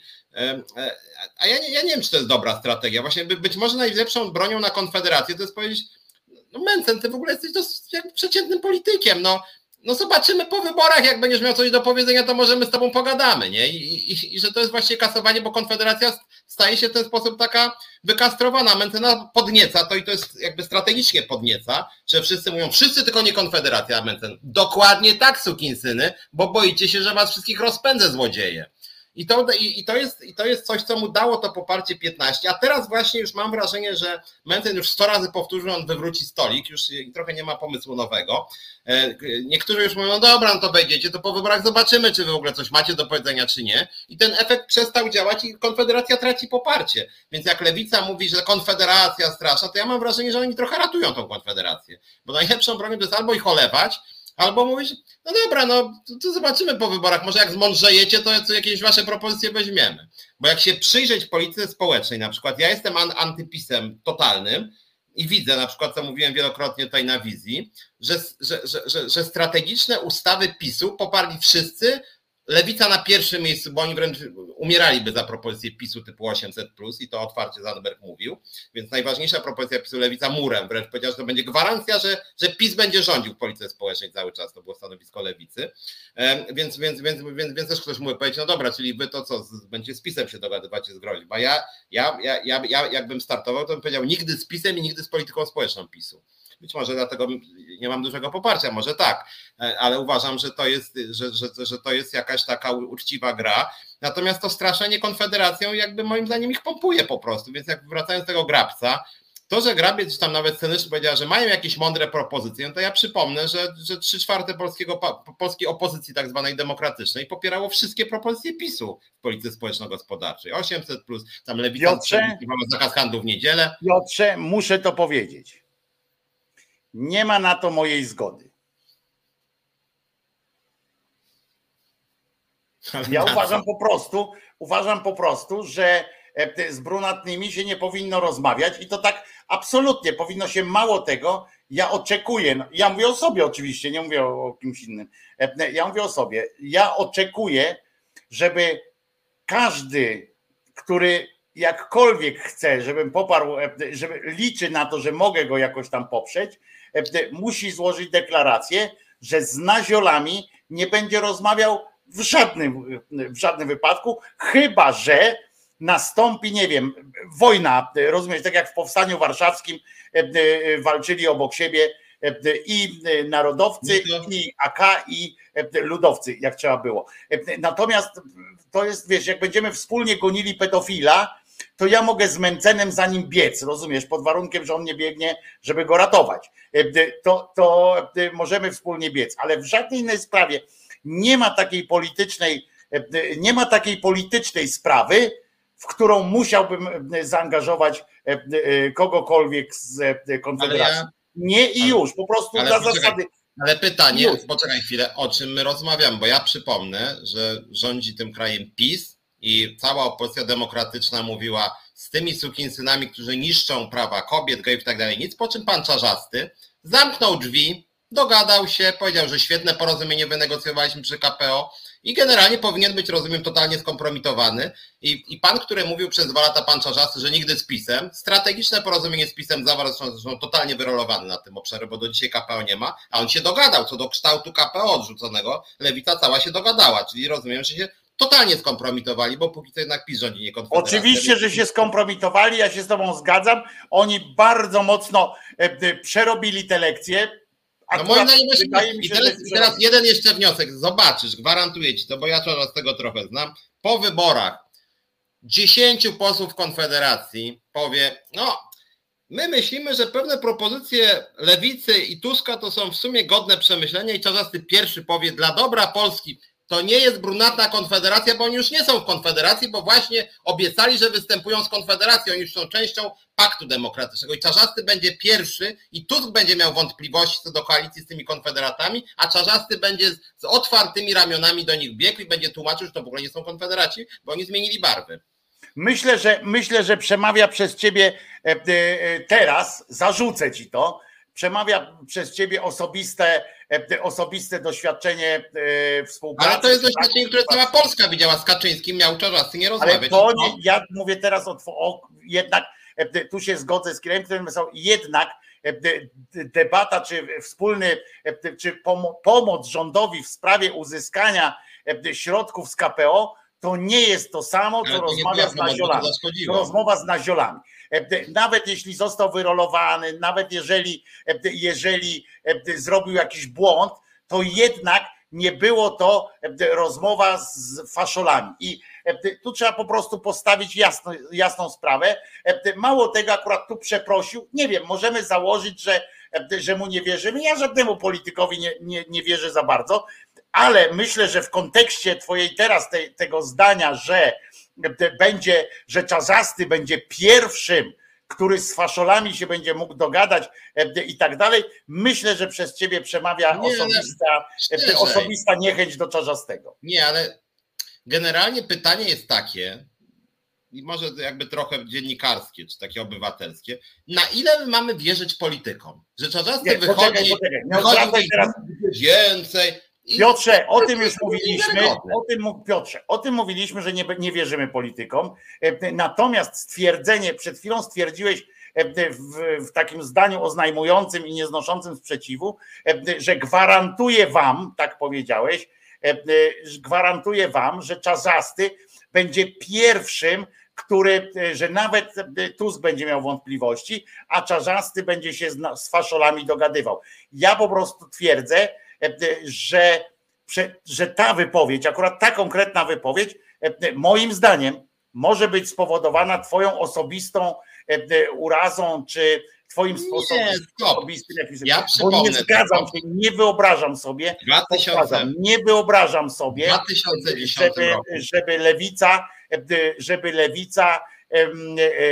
bo powiedziałem to przed chwilą, na początku tego wątku, że jako jedyne ugrupowanie wprost mówi i jako jedyne, jeszcze raz powtórzę, mówi, że żadnej współpracy z Mencenami nie będzie, nawet i to sam Czarzasty też powiedział, że nawet jeśli ktoś będzie chciał przejść, jakiś faszol będzie chciał przejść i tak dalej, będzie miał w rządzie coś miał robić, pojedynczy jakiś tam faszol, to on też tego nie akceptuje. Myślę, że oczywiście pewnie nie jest to człowiek szczególnie ideowy, ale odpowiedź, no jednak nie jest tam sam, po pierwsze, a po drugie taka deklaracja, myślę, że jest mocno krzywdząca i mocno wprowadzająca w błąd i zniechęcająca. W 2010 roku Czarzasty zbudował koalicję z PiS-em w TVP, kiedy było wiadomo, czym jest PiS. To była twarda koalicja, gdzie poznawali się, że tak powiem, długo i znają się do dzisiaj, dlatego Lewica do dzisiaj przychodzi do TVP bez mrugnięcia okiem i przytakuje, co mówimy często w tym programie. I tam nie ma w ogóle żadnej krytyki Klarenbacha czy jakiegoś tam innego pana, Adamczyka na przykład, o którym może jeszcze wspomnimy. Więc tu w ogóle cały czas jest moim zdaniem ten deal. Natomiast ja nie mówię, że Czarzasty pierwszy co po wyborach powie, już robimy deal z Konfederacją, tylko mówię, że póki co... Powiedziałeś, że jako pierwszy powiedziałem, że póki co, oczywiście jeżeli opozycja tak zwana demokratyczna będzie miała większość, to nikt nie będzie z Konfederacją w ogóle rozmawiał, ale jeżeli dojdzie do sytuacji, że opozycja tak zwana demokratyczna 210, PiS 210 i Konfederacja 40 zostaje i wśród tych 40 będzie na przykład 12, którzy nagle założą bardzo w ciągu 2 tygodni klub wolnościowych, postępowych, tam nie wiem, jakichś konfederatów, to moim zdaniem nagle retoryka się zmieni. Znaczy, bo jasne, to jest też polityka, tylko jakby na jakiej podstawie mamy wierzyć twardości dzisiejszych deklaracji po tym, jak ten sam Czarzasty zainicjował spotkanie z PiS-em i to wtedy, z tego co ja wiem, od niego w ogóle wyszła, nie od PiS-u te negocjacje z PiS-em. I wtedy nie chodziło o KPO, ja wtedy akurat, jak to się odbyło, powiedziałem, że to jest masakra, że tego nie powinno się robić i tak dalej, ale był przynajmniej argument w sprawie KPO, to było pozapolityczne, był przynajmniej, ja nie będę tego bronił, bo ja wtedy też jak to się odbywało, śmiałem się z Czarzastego, z tym, jak oni zostali, bo mało tego przewidywałem, zresztą się okazało prawdą, że go wybzykają po prostu, że go wybzykają z całą tą, wiesz, jego, przecież ten to Biedroń tam i tak dalej, że to śmiech był, śmieszne to było po prostu, jak ich tam wybzykali i to jest przykre, natomiast sugerowanie, myślę, akurat lewicy, bo pamiętaj, że Czarzasty nie jest tam sam.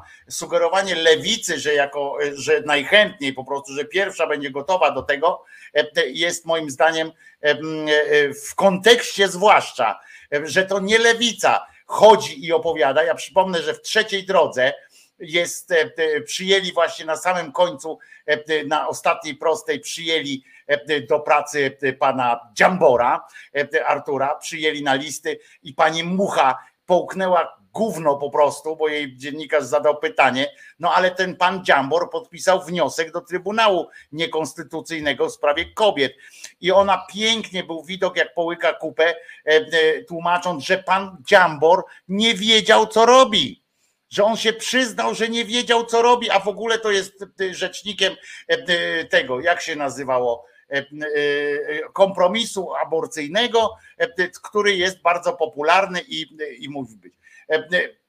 Rozumiesz, ty mówisz o Czarzastym, tymczasem to w trzeciej drodze przyjmują tego cymbała, a z drugiej strony Grabiec mówi teraz, nie może nie stać Grabca na prostą deklarację, Pytanie, panie Grabiec, czy będziecie współpracowali z Konfederacją? No wie pan, ale to no nie wiadomo, ja dzisiaj panu nie mogę zagwarantować, czy nie będzie tak czy siak. Otóż będzie zawsze jakaś okoliczność. Czy ja się bardziej obawiam tego, że łatwiej będzie na przykład Konfederacji, znaczy koalicji założyć współpracę z Konfederacją, bo mniej będzie sprawiała im problemów, bo im bardziej będzie po drodze, po tej katolickiej drodze, po tej takiej trochę narodowo-sukcesywnej, narodowo-progresywnej stronie, niż z lewicą, która będzie im marudziła, rozumiesz, ta lewica, będzie im marudziła, choćby nawet, nie wiem, nie ideowo, ale choćby programowo, żeby zachować swoją odrębność, to będzie im marudziła o tych swoich lewackich pomysłach, choćby o oderwaniu. Jak ty mi zarzucałeś niechęć do Czarzastego, to ja ci mogę zarzucić, że tak powiem, sympatię dla lewicy, która jest nieracjonalna, bo przypomnę statut Nowej Lewicy, który mówi, że pan Czarzasty osobiście może wyrzucić dokładnie wszystkich poza sobą i taki statut przyjęli jako jedna partia. Mówimy teraz o Konfederacji, no do człowieka. A jak chodzi o deklarację, no, mówienie o Tusku, który o partii, to nie Grabiec jest szefem jednak koalicji, tylko Tusk jest szefem koalicji.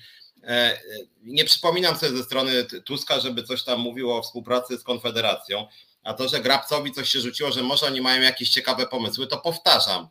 Cała polska opozycja, a lewica w szczególności, poparła zręby wizji społeczno-gospodarczej Polski PiS-u.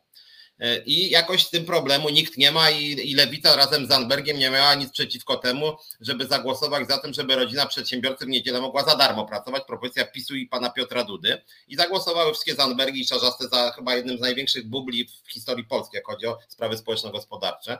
W związku z tym, no jakby ja nie widzę dużej różnicy, a to, że weźmiemy sobie wypowiedź jakiegoś Grabca albo jakiegoś innego głupka, bo ja Grabiec jest jeden z głupszych. Grabiec jest rzecznikiem prasowym Koalicji Obywatelskiej i rzecznikiem prasowym Komitetu Wyborczego. Ja rozumiem, ale Grabiec powiedział, z tego co ja rozumiem, że pewne propozycje Konfederacji są niezłe. Nie powiedział tego. Powiedział, że na pytanie, czy wejdziecie w koalicję, powiedział: dzisiaj nie mogę skreślić żadnego scenariusza. Dopuścił ten scenariusz. Ja nie mówię, no on tak powiedział wprost, no mogę ci tu zaraz wrzucić ten fragment wypowiedzi, bo mam go na filmie. Natomiast chodzi o to, że ja osobiście mówię jako ja, że oczywiście Tusk powiedział z mównicy, nie z mównicy, tylko w czasie jakiegoś spotkania z wyborcami, powiedział wprost i ja go za to pochwaliłem, jak on to powiedział, bo Tusk powiedział wprost: nie będzie współpracy z Konfederacją. No. Powiedział wprost. I okej. I gdyby wyszedł i to powiedział jakiś pan Władek czy ktoś, ale nie rzecznik prasowy, który nie potrafi prosto odpowiedzieć na pytanie. I tylko tyle. A czy pytasz mnie o sympatię? Ja nie ukrywam sympatii, że ja jestem wyborcą lewicy, więc ja nie ukrywam tego. Ale potrafię na nich też spojrzeć krytycznie i się śmieję i nabijam się z ich głupich rzeczy, tak samo jak krytykowałem bardzo mocno i śmiałem się wręcz z tego, jak dali się wyrobić PiS-owi właśnie w tej sytuacji, o której mówisz. Ale dla mnie nieporównywalne są kwestie wtedy, co się politycznie dali wybzykać po prostu, i tak jak nieraz, Piotrze, myśmy tu w audycji mówili o tym, że nasi politycy są kiepscy, po prostu są kiepscy. Przecież ile ustaw zostało przyjętych z uwzględnieniem głosów i lewicy, i trzeciej drogi, co jeszcze byli PSL i osobno ta Hołownia, i jednocześnie i PKO i tak dalej. My to wiemy, ale są teraz wybory. Jeżeli w czasie wyborów ktoś nie może powiedzieć prosto, to jest to dla mnie ważne. Jeśli Blacharz spod Lasia pisze: po co czas tracić na antenie na Czarzastego i Grabca? Ludzie ich już znają, zagłosują albo nie. To się nazywa demokracja i tego chcieliście. Nie ma ważniejszych tematów. Ta audycja schodzi na chomiki. Blacharzu, bardzo się cieszę, że tak piszesz, ale się z tobą nie zgadzam. Bo dla mnie ma to znaczenie, a ja mówię o tym, co ma znaczenie. Dla mnie ma to znaczenie, jeżeli mówimy o wyborach, to deklaracje, czy ktoś będzie współpracował z Konfederacją, czy nie, mogą mieć naprawdę duże znaczenie. Ale ja rozumiem tak wypowiedź Grabca, z którą ja się nie zgadzam, ale rozumiem tak, że tym bardziej, że tam kontekst był taki, że on później zaczął mówić, że pewne propozycje Konfederacja ma słuszne. Moim zdaniem bardzo niewiele ma tych słusznych.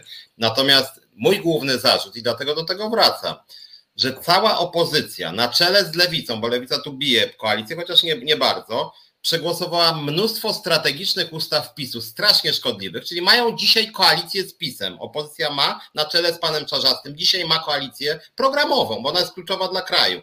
I to jest strasznie naganne. I teraz Grabiec powiedział, że odnośnie pewnych spraw ja dostrzegam możliwość koalicji z Konfederacją, co jest tak samo naganne jak ta trwająca koalicja z PiS-em, bo Konfederacja ma również szkodliwych dla kraju. I to mnie interesuje głównie. Piotrze, o tym już mówi, to się działo. My mówimy o przyszłości. Czy my chcemy w takim razie... No dobra. Że poprę cztery rozwiązania Konfederacji, no to być może poprze te akurat, które nie są najgłupsze. Okej. Rozumiem. To przyjmijmy w ogóle po prostu. Faktycznie pan z Podlasia miał rację. Po chuj w ogóle o tym gadamy. No to, ale dokładnie tak, po co w czasie wyborów gadać o tych stołkach? Bo rzeczywiście... Nie, ale my w ogóle po co o tym gadamy, skoro faktycznie i tak wszyscy są, w ogóle nie gadajmy o wyborach, porozmawiajmy sobie o dowcipach, bo skoro i tak wszyscy są w jednej koalicji, jak przed chwilą stwierdziłeś, wszyscy są w jednej koalicji, bo głosują razem, to obojętnie kto wygra te wybory. Krótko mówiąc, nie ma to żadnego znaczenia. Przed chwilą powiedziałeś, że i tak wszyscy przyjmują jedno, że co prawda jesteś antypistą, tak, ale w wielu sprawach są razem. To właściwie w ogóle masz rację. Panie z Podlasia, przepraszam, że tak do pana powiedziałem. Ma pan rację. Bo generalnie rzecz biorąc, nie wiem, czy to jest dobry kierunek, żeby, bo to trwa od miesięcy, tak naprawdę nie w kampanii, ale już wcześniej, że na przykład mój ulubieniec Czarzasty wysłał już chyba 5 pism do Hołowni i Tuska szczególnie, żeby już tworzyć rząd, już podpisać porozumienie rządowe. I moim zdaniem oni słusznie mówią, pan jeszcze nie weszłeś do Sejmu, my nie weszliśmy do Sejmu, a pan już też stołki dostawać.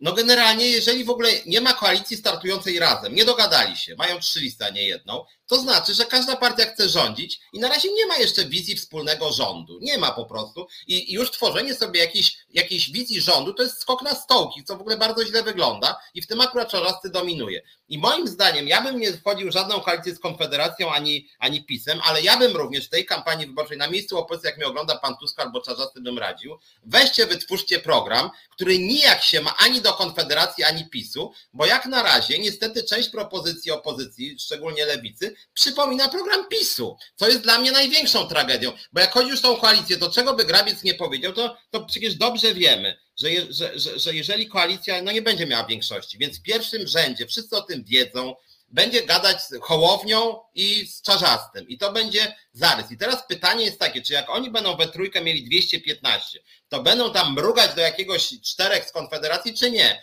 Ja bym był przeciwko, ale oni będą mrugać, bo to jest... Dobrze, ale ja jeszcze raz powiem, wrócę do źródła. Chodzi jednakowoż o po prostu czystość, przynajmniej deklaracji. Jeżeli ktoś mi deklaruje, ja oczywiście mam tę satysfakcję, że nie jestem również zwolennikiem obecności na listach.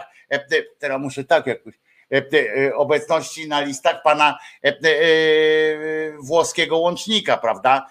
No ale jeżeli uwzględniam, mi chodzi po prostu, dobra, powiem tak, po prostu chodzi o to, że jeżeli już przed wyborami, właśnie tak jak mówisz o tych stołkach, jeżeli już przed wyborami, czy jeszcze przed wyborami są w stanie mówić takie rzeczy, to znaczy, że albo już wiedzą, że po prostu to nie ma znaczenia i że ludzie jakby nie łykną tego, w sensie nie przeszkodzi im to, albo coś. Ja powiedziałem o swoim prywatnym zdaniu. Mnie zbrzydza mnie mówienie o tym, czy dopuszczanie takiej formuły po prostu. Zbrzydza mnie to indywidualnie, mnie, Krzyżaniaka, Wojtko, po prostu. I chciałem o tym powiedzieć bardzo wyraźnie. A teraz, bo ty zajawiłeś faktycznie, ktoś tu się upomniał o to, bo ty zajawiłeś temat w telewizji, a mamy jeszcze kwadrans, więc proszę bardzo, jedziesz, Piotrek. Więc ja właśnie chciałem powiedzieć, że ja nie chcę, że tak powiem, jechać po tej historii pana Adamczyka, bo ja od dłuższego czasu w tym programie, między innymi, bo on jest moim w cudzysłowie ulubieńcem akurat telewizji publicznej, bo takiej świni to nawet tam chyba bardzo trudno znaleźć. No ja jest już... Kłeczek, wiesz, to, no jest poprzeczka, Kłeczek, to prawda, poprzeczka tam nie jest za wysoko, prawda? Nie jest, ale jeszcze jest Kłeczek, no nie zapominajmy. Ale ja... Regularnie swego czasu oglądałem, teraz już nie mogę, znaczy jakby nie mogę, bo już mam trochę dosyć i rzeczywiście jest to też taka dobra pora na spacer z Belą. Na taniec. No niemniej jednak pan Adamczyk jest potworem, jak chodzi o przekaz medialny. To, co on wyprawia w strefie starcia, to jest kryminał, znaczy nie ma na to przepisów karnych, chociaż mogliby go pozywać, szczególnie Tusk, za naruszenie dóbr, grube naruszenie dóbr, bo to naprawdę te dobra Tuska są permanentnie naruszane, rozumiem, że Tusk ma ważniejsze sprawy na głowie, ale to, co wyprawia pan Adamczyk, to są naprawdę pogromowe audycje, przemocowe, on zresztą prowadzi strasznie przemocowo ten program i rzeczywiście zachowuje się, jakby chciał dać komuś w zęby, szczególnie oczywiście Tuskowi i tak mówię, chodź tu ty sukinsynu, to tak cię pobije, że po prostu stracisz przytomność. On de facto to mówi co tydzień na wizji. W związku z tym jakby to, że wyszły pewne elementy z jego życia, że tak powiem, które wskazują, że również stosował przemoc w sensie jak najbardziej dosłownym, to mi się bardzo uzupełnia, szczerze powiedziawszy, z tym, co on wyprawia na wizji, bo to jest jakby człowiek, który jest czystą przemocą w przekazie takim nawet werbalnym, więc to, że wyszły takie historie, ja wiem, że to czasem bywa tak, że człowiek, który jest potworem publicznie, to jest świetnym mężem w ogóle i kochanym, to zdarza się tak oczywiście, więc ja też wiadomo pod swoją narrację trochę buduję ten przekaz, no niemniej jednak jakby chciał, że tak powiem, nie zaskakuje mnie to, widząc co się z tym, kim ten człowiek jest. Tam są tylko ciekawe, bo już widzę jakieś spekulacje, że go na trochę odsunął. Jeżeli PiS by wygrał wybory, to on by wrócił. Zresztą jest analogiczna historia trochę z Mejzą. Dzisiaj oglądałem Bielana, pamiętam dobrze, Bielana tego pana. Jak a propos, że schodzimy na poziom chomików, czy chomiki, to właśnie pan Bielan, prawda? Ma takie tutaj te chomicze, jak się to nazywa, takie worki. I pan Bielan pyta się go prowadzący z Polsatu, który tym razem o dziwo, szczególnie jak na Polsat ostatnio faktycznie go merytorycznie cisnął, powiem tak. To znaczy oczywiście to była zupełnie niezła rozmowa jak na te stany. Czyli konkretne pytania mu dawał, oczekiwał odpowiedzi i ten Bielan już tak się gubił jednak. No i się o Mejzę właśnie pyta, no dobra, jak to jest panie przewodniczący, panie pośle, no bo z tym Mejzą, no wie pan, no to są rzeczy dla każdego przyzwoitego człowieka jednak, no wie pan, no bulwersujące, no bo jednak nie ma wyroku, ale jakby no mamy pewne materiały, wszyscy widzieliśmy, co ten człowiek robi, pańska partia nawet nie przeczyła temu, że on robił to, co robił, że próbował zbudować tam majątek na krzywdzie dzieci z nowotworami, oszukując rodziców. Nie sądzi pan, że to straszne? No ja może nie będę oceniał, ale człowiek jest bojowy, zaangażowany, i z Mejzą robią już teraz, że tak powiem, to, że on w ogóle nie przeczył, on w ogóle nie mówił, nie, pan Mejza w ogóle nic złego nie zrobił, bo to jeszcze bym rozumiał, że to pomówienia, że to w ogóle zmontowane materiały, on generalnie zgadzał się z narracją. Idźmy do Adamczyka, bo tam to już jest omówione wiele razy, a tutaj chodzi o to, że facet po prostu lał kobietę i to chodzi o to, no lał człowieka, tak? Po prostu to nie chodzi o to ten, ale mało tego wykorzystywał swoją na szczęście są podobno w posiadaniu już teraz nie tylko prokuratury, ale tam część materiałów udało się pozyskać drogą operacyjną. Są zabezpieczone SMS-y te rzeczowe, które tam były. Są zabezpieczone różne inne ślady, tam zeznania i tak dalej. Bo oczywiście, o czym mówię, dlatego, żeby pamiętać, że one mogłyby zniknąć, nie? Wiecie o co chodzi. Nie takie rzeczy ginęły w prokuraturze, więc to jest. Pamiętajmy, że to się odbyło trochę na takiej zasadzie, że teraz jest procesowo trochę niebezpiecznie, bo ta sprawa została warunkowo umorzona. W związku z czym to jest, on został skazany i nie został skazany. To jest takie coś, że na przykład, tak jak mówiłem, ja dzisiaj rano mówiłem o tym, ja się dowiedziałem, że w takim wypadku na przykład nie musiał informować pracodawcy. Nie miał obowiązku informować. Z tym, że ja, drodzy moi, bo jeszcze raz powtarzam, problem... Będę teraz, uwaga, teraz powiem brzydki wyraz, więc jak ktoś jest wrażliwy, jak pan Al Pacino, nie, Al Capone, przepraszam, jak jest wrażliwy, to proszę przyciszyć głośnik, ale jak ktoś napierdala kobietę i pracuje jako korespondent, pracuje w TVN-ie wtedy akurat, potem w innych mediach, który ma kontakty tam z ludźmi, innymi dziennikarzami, ja nie wierzę w to, że nikt tego nie wiedział. Nie wierzę. Ja wierzę w takim razie, bo ja się wycofałem, bo na początku tam stawiałem pytanie, dlaczego TVN nie reagował i tak dalej. Ale potem mi to znajomy wytłumaczył, bo to jest tutaj, Małgosia pisze, on dostał 3 lata próby. To jest właśnie to, że to nie jest wyrok. To nie jest wyrok, tylko orzeczenie. To jest coś, ja tak powiem, no to ja nie jestem prawnikiem, więc nie użyję prawnego sformułowania, ale to nie jest wyrok taki w sensie wszystkich tych. To jest w ogóle skandaliczne, że on to dostał, tak? Żeby było jasne, to jest w ogóle skandaliczne, ale to jest też kulturowa przemoc wobec kobiet, która istnieje. Kulturowa po prostu, że dopuszczalne jest to samo.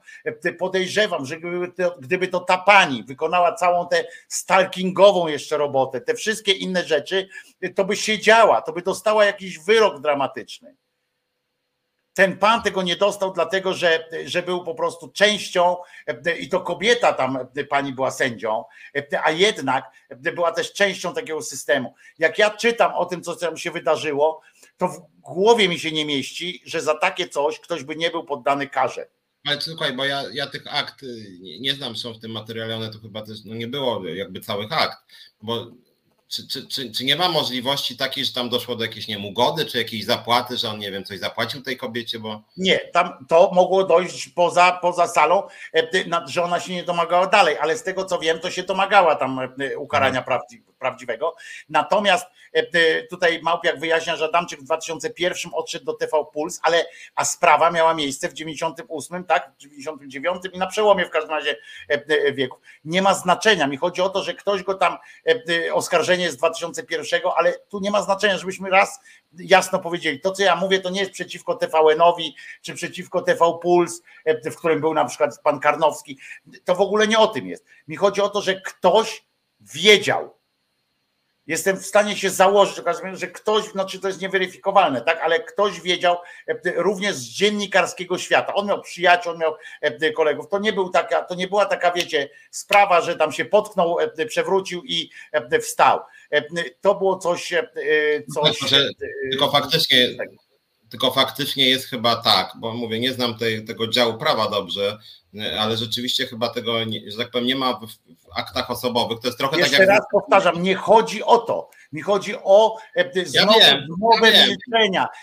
Zmowę milczenia. Ten człowiek przez 30 lat był w mediach, z czego tam 20 parę już po tym wyroku, i nie chodzi o wyrok. Chodzi o to, że jak ty byś, Piotrze, napierdzielał swoją partnerkę, ja bym się o tym dowiedział, to niezależnie od tego, czy ona by to zgłosiła, czy coś by się przy tym działo, ja bym ci ręki nie podał, rozumiesz? Nie, ja wiem. O to. Ja bym z tobą nie prowadził tego programu, ani ty ze mną, podejrzewam, jakbyś się dowiedział o mnie podobnej rzeczy. Nie, tylko właśnie jednak pozostało, mi chodzi o to środowisko, o ten zawód, naprawdę, uwierzcie mi ludzie, przepraszam Piotruś, uwierzcie mi ludzie, to był zawód mojego ukochania, dziennikarstwo. I tak dalej. Ja wiem, Małpiak, jeszcze raz powtarzam, w ogóle nie chodzi o to, czy go pracodawca miał zwolnić, czy nie, bo jak powiedziałem, oni nie musieli tego wiedzieć w sensie HR-u. HR tych firm nie musiał wiedzieć, ani Pulsu, ani TVP, ani kogoś innego. Ja mówię o ludziach, o przyjaciołach, kolegach i tak dalej. Nie, bo ja się zastanawiam rzeczywiście, kto wiedział. I to jest w sumie ciekawe pytanie, na które nigdy pewnie odpowiedzi nie poznamy. Natomiast z drugiej strony teraz nie wiem, czy widziałeś wpis na ten temat na przykład pana Samuela Pereiry. No to murem za Adamczykiem. Tak, murem za naszym człowiekiem. Nie odpuścimy ani kroku wstecz. Więc to jest też głos moim zdaniem pewnego środowiska, które nawet osobiście zna pana Adamczyka, więc pewnie zna jeszcze więcej szczegółów ze sprawy i są tym bardziej solidarni z nim. Więc już widać, że przynajmniej część tego środowiska idzie na ostro. Ale czy spodziewasz się, ja powiem tak, mogę, wiecie, czy spodziewasz się, że na przykład taki Pereira, czy nie wiem, ten Kłeczek, który też napisał murem tam, że jesteśmy z tobą, kolego, przyjacielu i tak dalej. Czy spodziewasz się, że oni jakby mają system wartości, który jakoś byłby wzburzony tym faktem, że...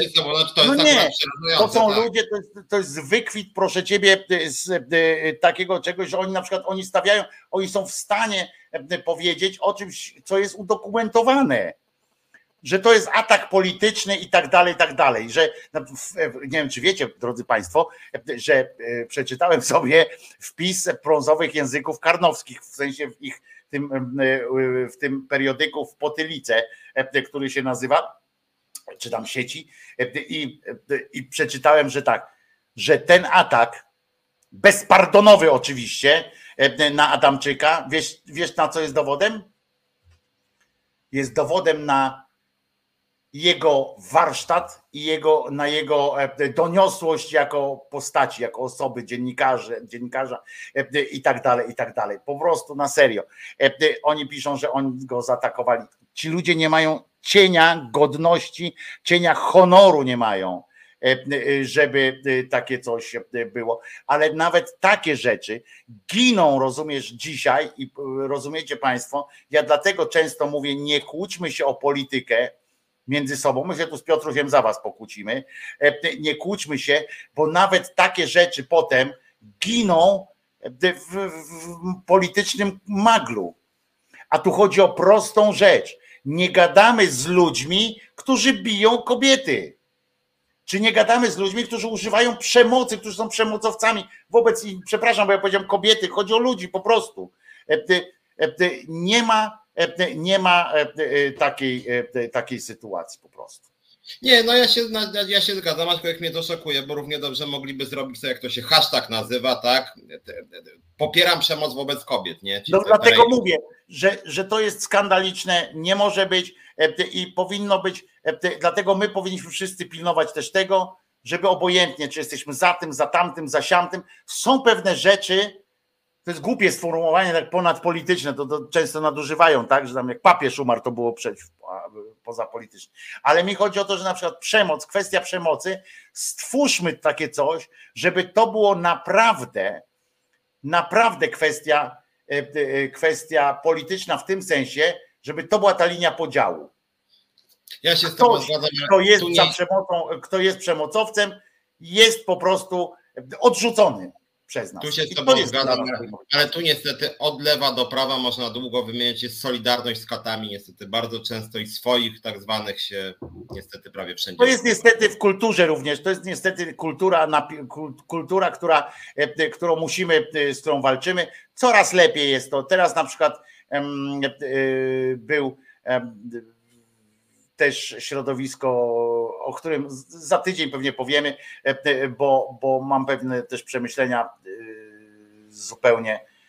zupełnie, ale to już mówię, 22:31, nie będziemy Izy trzymali w niepewności, czy może iść, czy może zaplanować spokojny odpoczynek już weekendowy, ale jeszcze raz chcę, żeby to wybrzmiało i to w naszym wspólnym imieniu powiem, że nie gadamy z przemocowcami w każdym wymiarze, przemocowcy ekonomiczni, przemocowcy fizyczni i tak dalej.